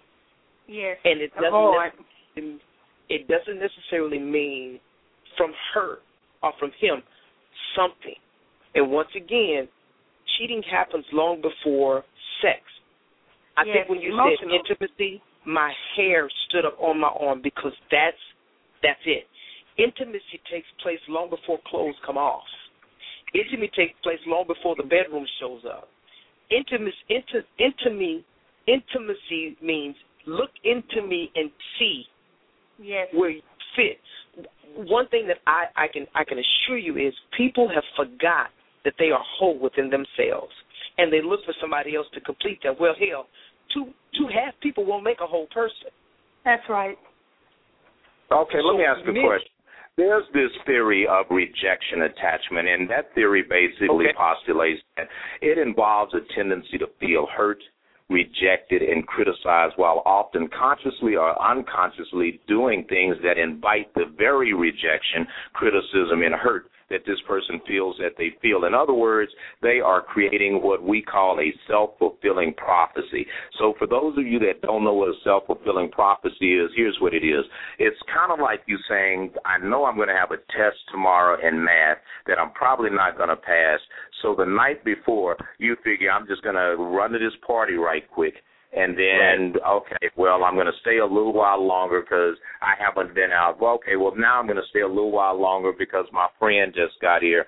And then when you come home at 2 or 3 in the morning, you start saying, well, I knew that test was going to be hard. I probably ain't going to pass it anyway. So you just did all this stuff that was going to lead you up to failing this test. Another example of it in relationships is you feel like, well, you know what? All women or all men cheat or you know he's probably or she's probably doing it anyway so you know it I, i'm just it ain't nothing wrong with me having a friend because when i need five dollars i know that they gonna give me five dollars well my Right. response to that is if you weren't messing with that person your butt wouldn't need five dollars but if we go back even further and we look at rejection attachment issues Right. they stem something and they stem from uh, either growing up being rejected or criticized they growing up seeking a bully's approval and that bully could be mama or daddy or sister or somebody that you wanted to like you or it is conscious uh, you're consciously hating being rejected or subconsciously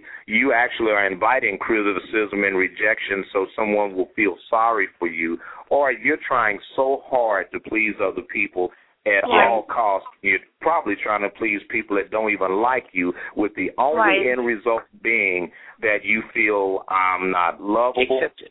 You end up feeling like I'm not good enough, and then you end up feeling alone. So, Deborah, since you wrote a play called "Sorry, I'm Not Good enough. I'm not good enough. Yes. Let me tell you about that. we get the "I'm not good enough"? Let me give too much to somebody that doesn't deserve it, and then have the nerve to feel hurt when we get played. Let me It tell you is- why that is. We look to people to validate us. We go by people's standards, their rules, and it, pretty much what America says, whatever America dictates to us, that's what we go by. But let me tell you one thing we're missing out of this whole conversation. That void that uh, Shelton talked about a minute ago, it's it's a place where God lives. We're never going to be complete. We keep looking to people to complete us. But that place you're looking for is a God place. And I know that's a whole nother conversation. But until mankind return back to God and do it the original way, which we realize is never going to happen, this world is in, this world is going to be in a in a mess. It really is. So back to your question, yeah, I feel like you know the reason is we do look for people to validate us, and if they don't, we go from person to person until we get that validation we we're seeking. Wow. Let me ask it- it- Julia something. Julia, you're monitoring our chat room. If you don't mind, chime in and tell me what's being said out there. there's all kind of comments. I think the women Right. for a while were about to uh start a riot out on the streets in the beginning. So now it's kind of shifting back. I think people were feeling a, a little bit attacked as women at Right. first, and I know that wasn't the intention. Um, but yeah, now hearing the ladies talk is kind of shifting the balance, you know. But at the end of the day, the truth is the truth. So Right. Well, I, what I want to say, I want to say this to women as well as to men, but first I'm going to talk to the ladies. And Shelton, I want you to chime in after I get through making this statement. Ladies, people treat you how you treat yourself. So if you've been letting yourself go, don't be surprised when someone lets you go. You know, hmm. if you haven't been taken care of and nurturing and loving yourself, don't be surprised when someone stops taking care of loving and nurturing you. And moreover, when you just start living the status quo, when you start existing in the void, don't be surprised when you wind up in the abyss. Go ahead, Shelton. I, I I I don't know how many of you all watched Scandal, but the line that will stick with me for the rest of my life, outside of God's word, is when Olivia Pope said, "If you want me, earn me." That rolls every hair off of my bald head back up. Because when she, Wow. when she hear me good, when she said that statement, she told the president, she told Fitz, she said, "Let me tell you something. You are a married man, and I'm tired of playing your game. If you want me, you will have to earn me. No longer will I be at your beck and call. Don't call my god doggone phone. Don't show up at my house unannounced. I don't care how much power and authority you have. I'll be honest. One of the most difficult things for me nowadays is not a woman. I'm a drag racer. Outside of preaching God's word, writing Mhm. books and doing plays, I love drag racing. I love it. I can be in the middle of a conversation, Dr. Young, and hear a bike pass by my window, and I'm in trouble. Let me get. Let, let me see if I can make that real, real plain. A woman knows her authority and her power, and it's not just what lies between her thighs. It's her as a whole. If a man knows when I come home, I may not have a home cooked meal, but at least you're there to listen to me. At least you're there to hear me out. I will take your correction. I will take your your whatever. But at the end of the day, I need to know that I you are mine in every aspect of the word. If I say, baby, let's go to the beach, you're gonna be there. But what's happening nowadays is the woman that's at the house with the man is so difficult to deal with. And the woman he spends more time with, she don't have to be the prettiest thing. Hear me good. It ain't got to do with her shape, size, or color. The fact that she listens and shows some attention, she's gonna get everything she wants to out that dude. Can I interrupt Well, you let me for you one this. minute? Hang on, because Deborah, I'm going to want you to comment after I make this statement. Okay. Once upon Okay. a time, a guy went in a small town. He goes into this little diner on the side of a road on a desert highway. He walks in. He looks at this picture that the owner has hanging right above the uh where the grease The trap bench, is. And and he looks up at the picture, and the guy says, "God dang." How in the, when the hell did you put a Picasso in here? And the guy said, "Oh, that old ugly thing." In other words, there are times that we can have something valuable, and it can oh, be right in our face, but we don't know the That's value it. of it. Deborah, That's my it. question for you is: How do you really get to the bottom of your realized value and have that match your perceived value when you're a woman? Say- let me say this as a woman. I, I, I need to correct something Shelton says, and I, and I keep hearing the guys say this tonight. They're putting all women into one basket, and that No. is not Mhm. the case. You know, that's not the case. First of all, I've been married 31 years. The, what keeps my marriage safe and secure, we both love God. We try to do things God's way. We pray together, we read together, we worship together. People don't want to do that anymore, so they take the easy road out. You know, And so what's the wanna easier road, Deborah? Go ahead and cheat. You don't, you're not fulfilling all my needs, so let me just get my needs fulfilled this way. And it doesn't start with, emotions. People become emotionally attacked. And I, I think because our life is so busy, you know, God had an awesome plan where the men would work and the women would stay home and raise the kids. But nowadays, everybody works, everybody's busy, everybody's being tempted because this is what we see. The TV sets tell us this is how the world should be. We have all these modernized families, and we have gotten away from the real intent of where God had intended to be. So now everybody's buying into it. Everybody is somehow, some way, is buying into. You know, it's good. You, just like you said about Olivia Pope, that's like the number one show on TV. And people are patterning their lives after this. Well, if she can get a married man, I can get a married man. But why would you even want to go after a married man? Those are the things that need to stop. We don't respect marriages at all. I mean, once upon a time when people were married, you oh no, no, no, no, excuse me now. But nowadays it doesn't matter to people. And until we go back to the solution, this world is in trouble. True, but okay, let me ask you this. Let me back. Hang on, just a second. Let me back okay, you up on something. another door. Here's what's going on in, in the world. There are fewer divorces there are fewer broken relationships in what we consider to be the peculiar world outside of the faith based world. Matter of fact, most people that don't go to church are having better relationships than those that do. Uh, for the most people that aren't living a faith-based life, they're having no problems getting along with one another the way that people who allegedly are subscribing to a greater calling or to a higher belief system. Now, my question is this: when we compare apples to oranges, how can we get to a place where we're both talking about bananas? You know, because what what starts happening and what I found is this: when I work with couples, um, you know, for now three years, I think I've helped probably over a thousand couples in the last three years in my practice. And okay. the number, the top three things that I find wrong when I talk to these young couples. Number one, they don't know themselves, so how in the hell can they relate exactly. to someone else? That's number one. Number two, they do they wait to talk. They don't listen, so they don't have effective or reasonable communication expectations, nor do they have mm-hmm. uh, reasonable communication skills. And then the last thing is they set a unrealistic bar so high yes, that indeed. no one could pole vault over it. So, Shelton, starting with you, how do you think people can end up stop stopping being so heavenly bound that they're no earthly mm-hmm. good, and they can actually start communicating with each other instead of at each other? It, Dr. Young, it, it starts with honesty, and I think I think you hit the nail on the head. You got to be honest with yourself before you expect anybody else to be anything to you expectation is essential. Right. It is essential. I I can't go into. I, I've been happily married for 17 years. Been with her for 19. And one thing that I, I share with everybody, the success of my relationship is I don't expect anything out of my wife that she's incapable of being. Her imperfections make her perfect for me, and my imperfections make me perfect for her. Exactly. Mm-hmm. I it starts with honesty, Dr. Young, and we can't.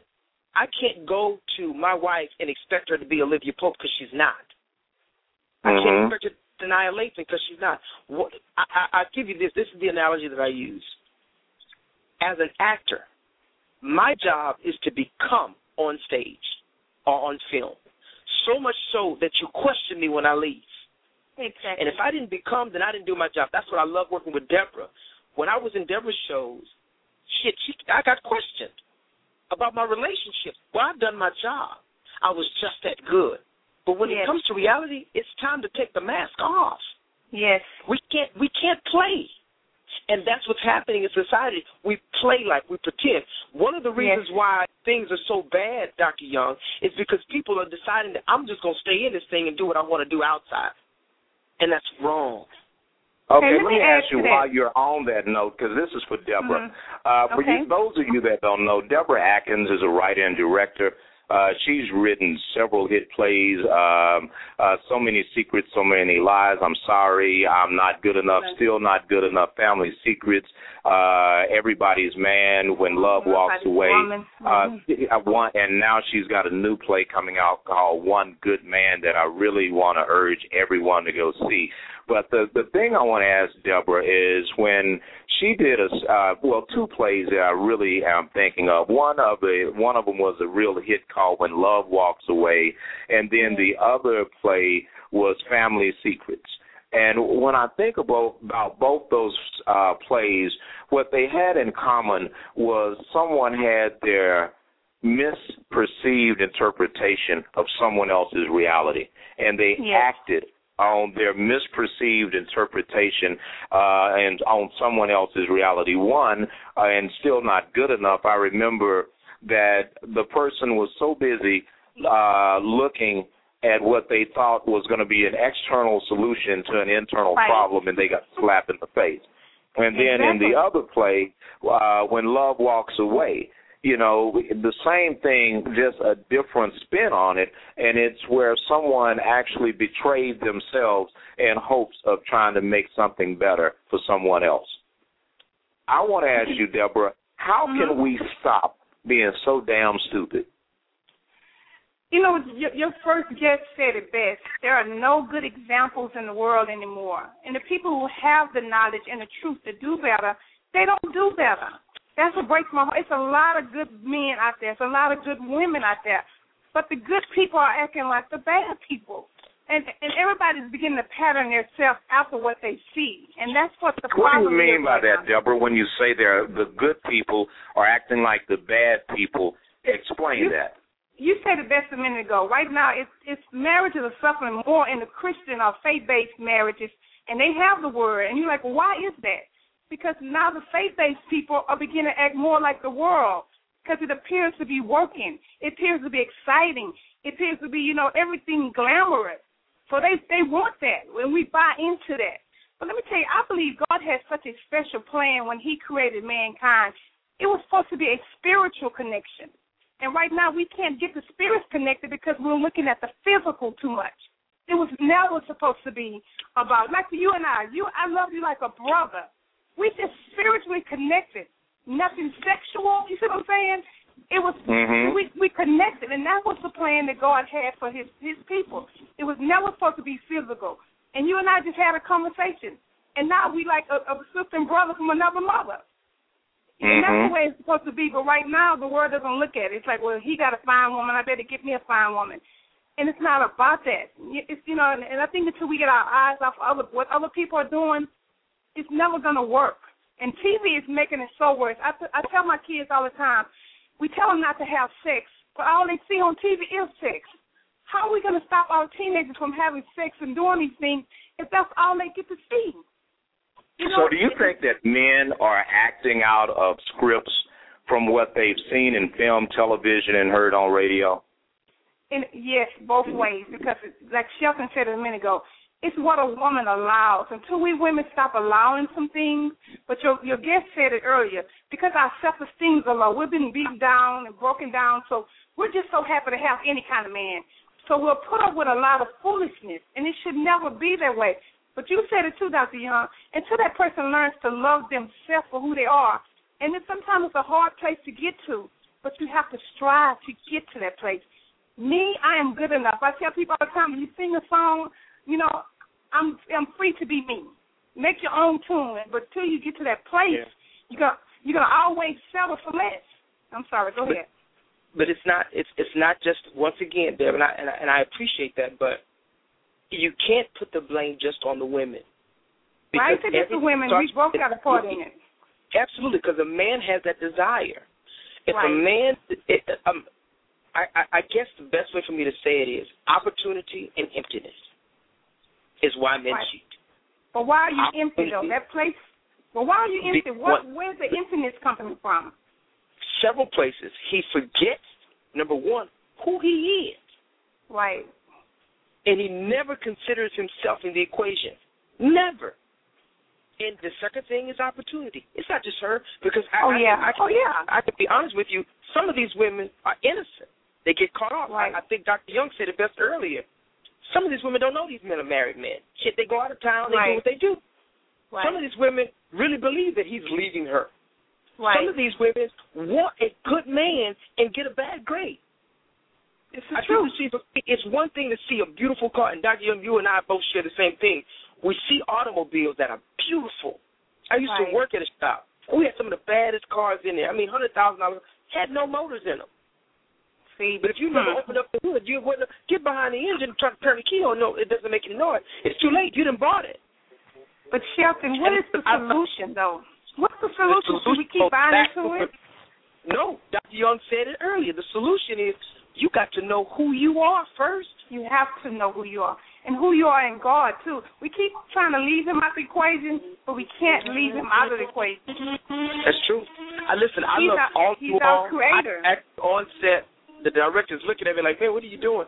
I, Dr. Young, thank you so Yeah, so much. I pray that you continue this. Deborah, great, great, great, great, great. It's good to hear you. I hate that I got to You hear you on the phone. But when I get back to Texas, we got to talk. Dr. Young, All right, darling. All right. a couple of days. Thanks for calling in, Shelton. Uh, that was God bless. Shelton Jolivette. And if you uh, just Google his name or go to IMDb, you'll see several films that he starred in and plays.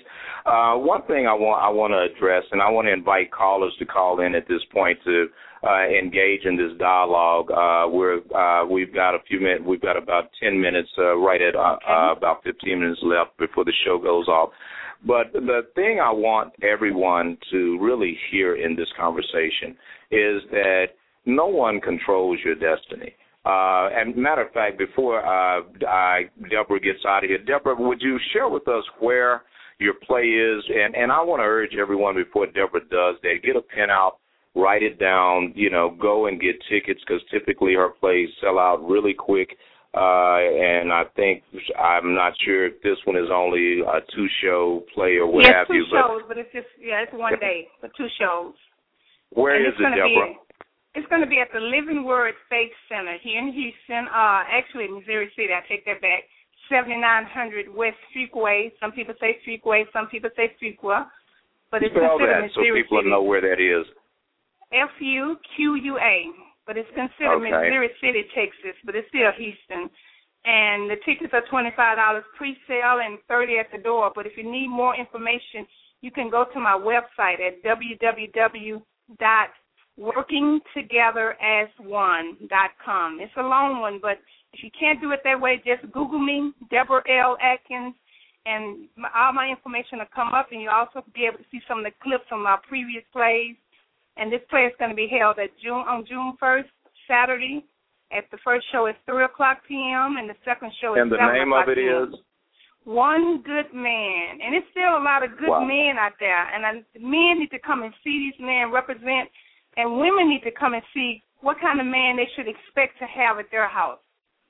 Well, I'm And a good man, so I can tell you I know at least one. I know, I know one too. well, But definitely well, come and support. Atkins, thank you so much for uh, uh, coming on to the show.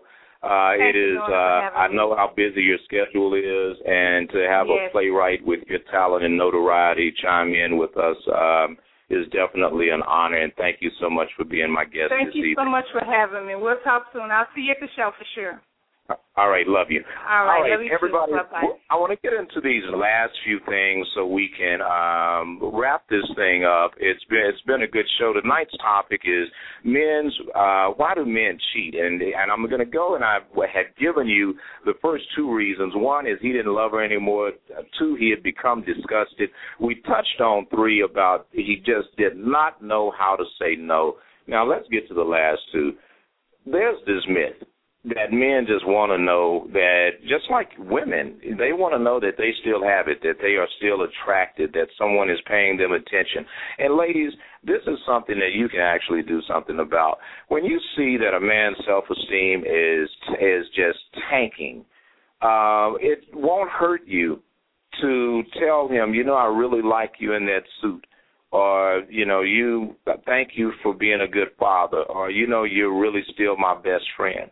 These things will bring in major dividends later. And gentlemen one of the a few of the most stimulating things that you can do for a woman have nothing to do with stimulating her body but stimulating her thoughts and her mind. First thing is help her clean up the house. You know it is really funny but I have heard time and time again that women say it is so sexy when they have a man wash the dishes. And I'm not saying stand in the kitchen naked in your drawers watching dishes like you've been Rhames in a movie. Please don't do that, especially if you have small animals or children. You might frighten somebody. But the truth is, they do want you to help out and help out with the children. Help out around the house. Take the trash out without being asked to do it two or three times and help her to do the things that matter to her, like put up the groceries, go shopping, little things like that. And then this next one is men say that one of their reasons for cheating is they got cheated on. Ladies, it is so true that men do get punished and they get beat in the courtroom when they get a divorce. And I'm not talking about sorry men, I'm talking about good men. Typically, they will end up paying spousal support uh, or or uh, you know, and I'm not saying punishment is child support because kids need mothers need help with children, but men interpret it interpret that, and sometimes people do turn the kids into weapons on both sides of the fence and things like that. So most good men are gun shy of getting back into a relationship and failing because what they associate with it is I'm going to have to give you a house, I'm going to have to give you a third of my paycheck and I'm going to have to take care of some kids that aren't mine or that or what have you. So uh, that revenge factor that you see a man feeling because he has been hurt, you know, talk to him about it. And the way that you do that is just ask him a few questions. And and here's how you do this. Uh, when you start seeing that the conversation you're having uh, looks like he's attacking you, what you should do is seek information. And gentlemen, do the same thing. When it seems that that woman is abandoning you, give her information. And here's what I mean by that. When someone starts attacking and going at you, start saying, well, you know, uh, well, why? Tell me why you feel that way. And what can I do to make sure you don't feel that way? Or when you start feeling that someone is shutting you down and shutting you out and you're being abandoned in the conversation, that's when you start making volunteer statements like, you know, you really matter to me and I know you're not talking right now, but if you can hear me in the midst of all of this turmoil, hear that I really love you, and when you're ready to talk, I'm here. You know, those little bitty things are a good roadmap toward opening up the door from communication. And then here's the number one reason why men cheat, at least from what they've said when I've talked to them and in many surveys. They're not getting any. Yeah, I knew you. Some of you out there now are going, no, he didn't just say that. Yes, I did. Let's all be adults and agree here that after a certain age, we commit to someone because we like him or her an awful lot and need a socially defensible way to sleep with them on a regular basis. And I'm not trying to belittle anyone's moral or religious views on this issue, nor am I saying sex is the most important part of a healthy relationship, but it is a big part. And as adults, it is really important that we match what should be a meaningful and wonderful friendship with a romantic component. If you're in an emotionally fulfilling relationship, but it's sexually inadequate, you got to do something about that. You can't just keep hanging around, avoiding and not having difficult conversations. And ladies, I'm going to say this so I don't get any bad mail and letters from you.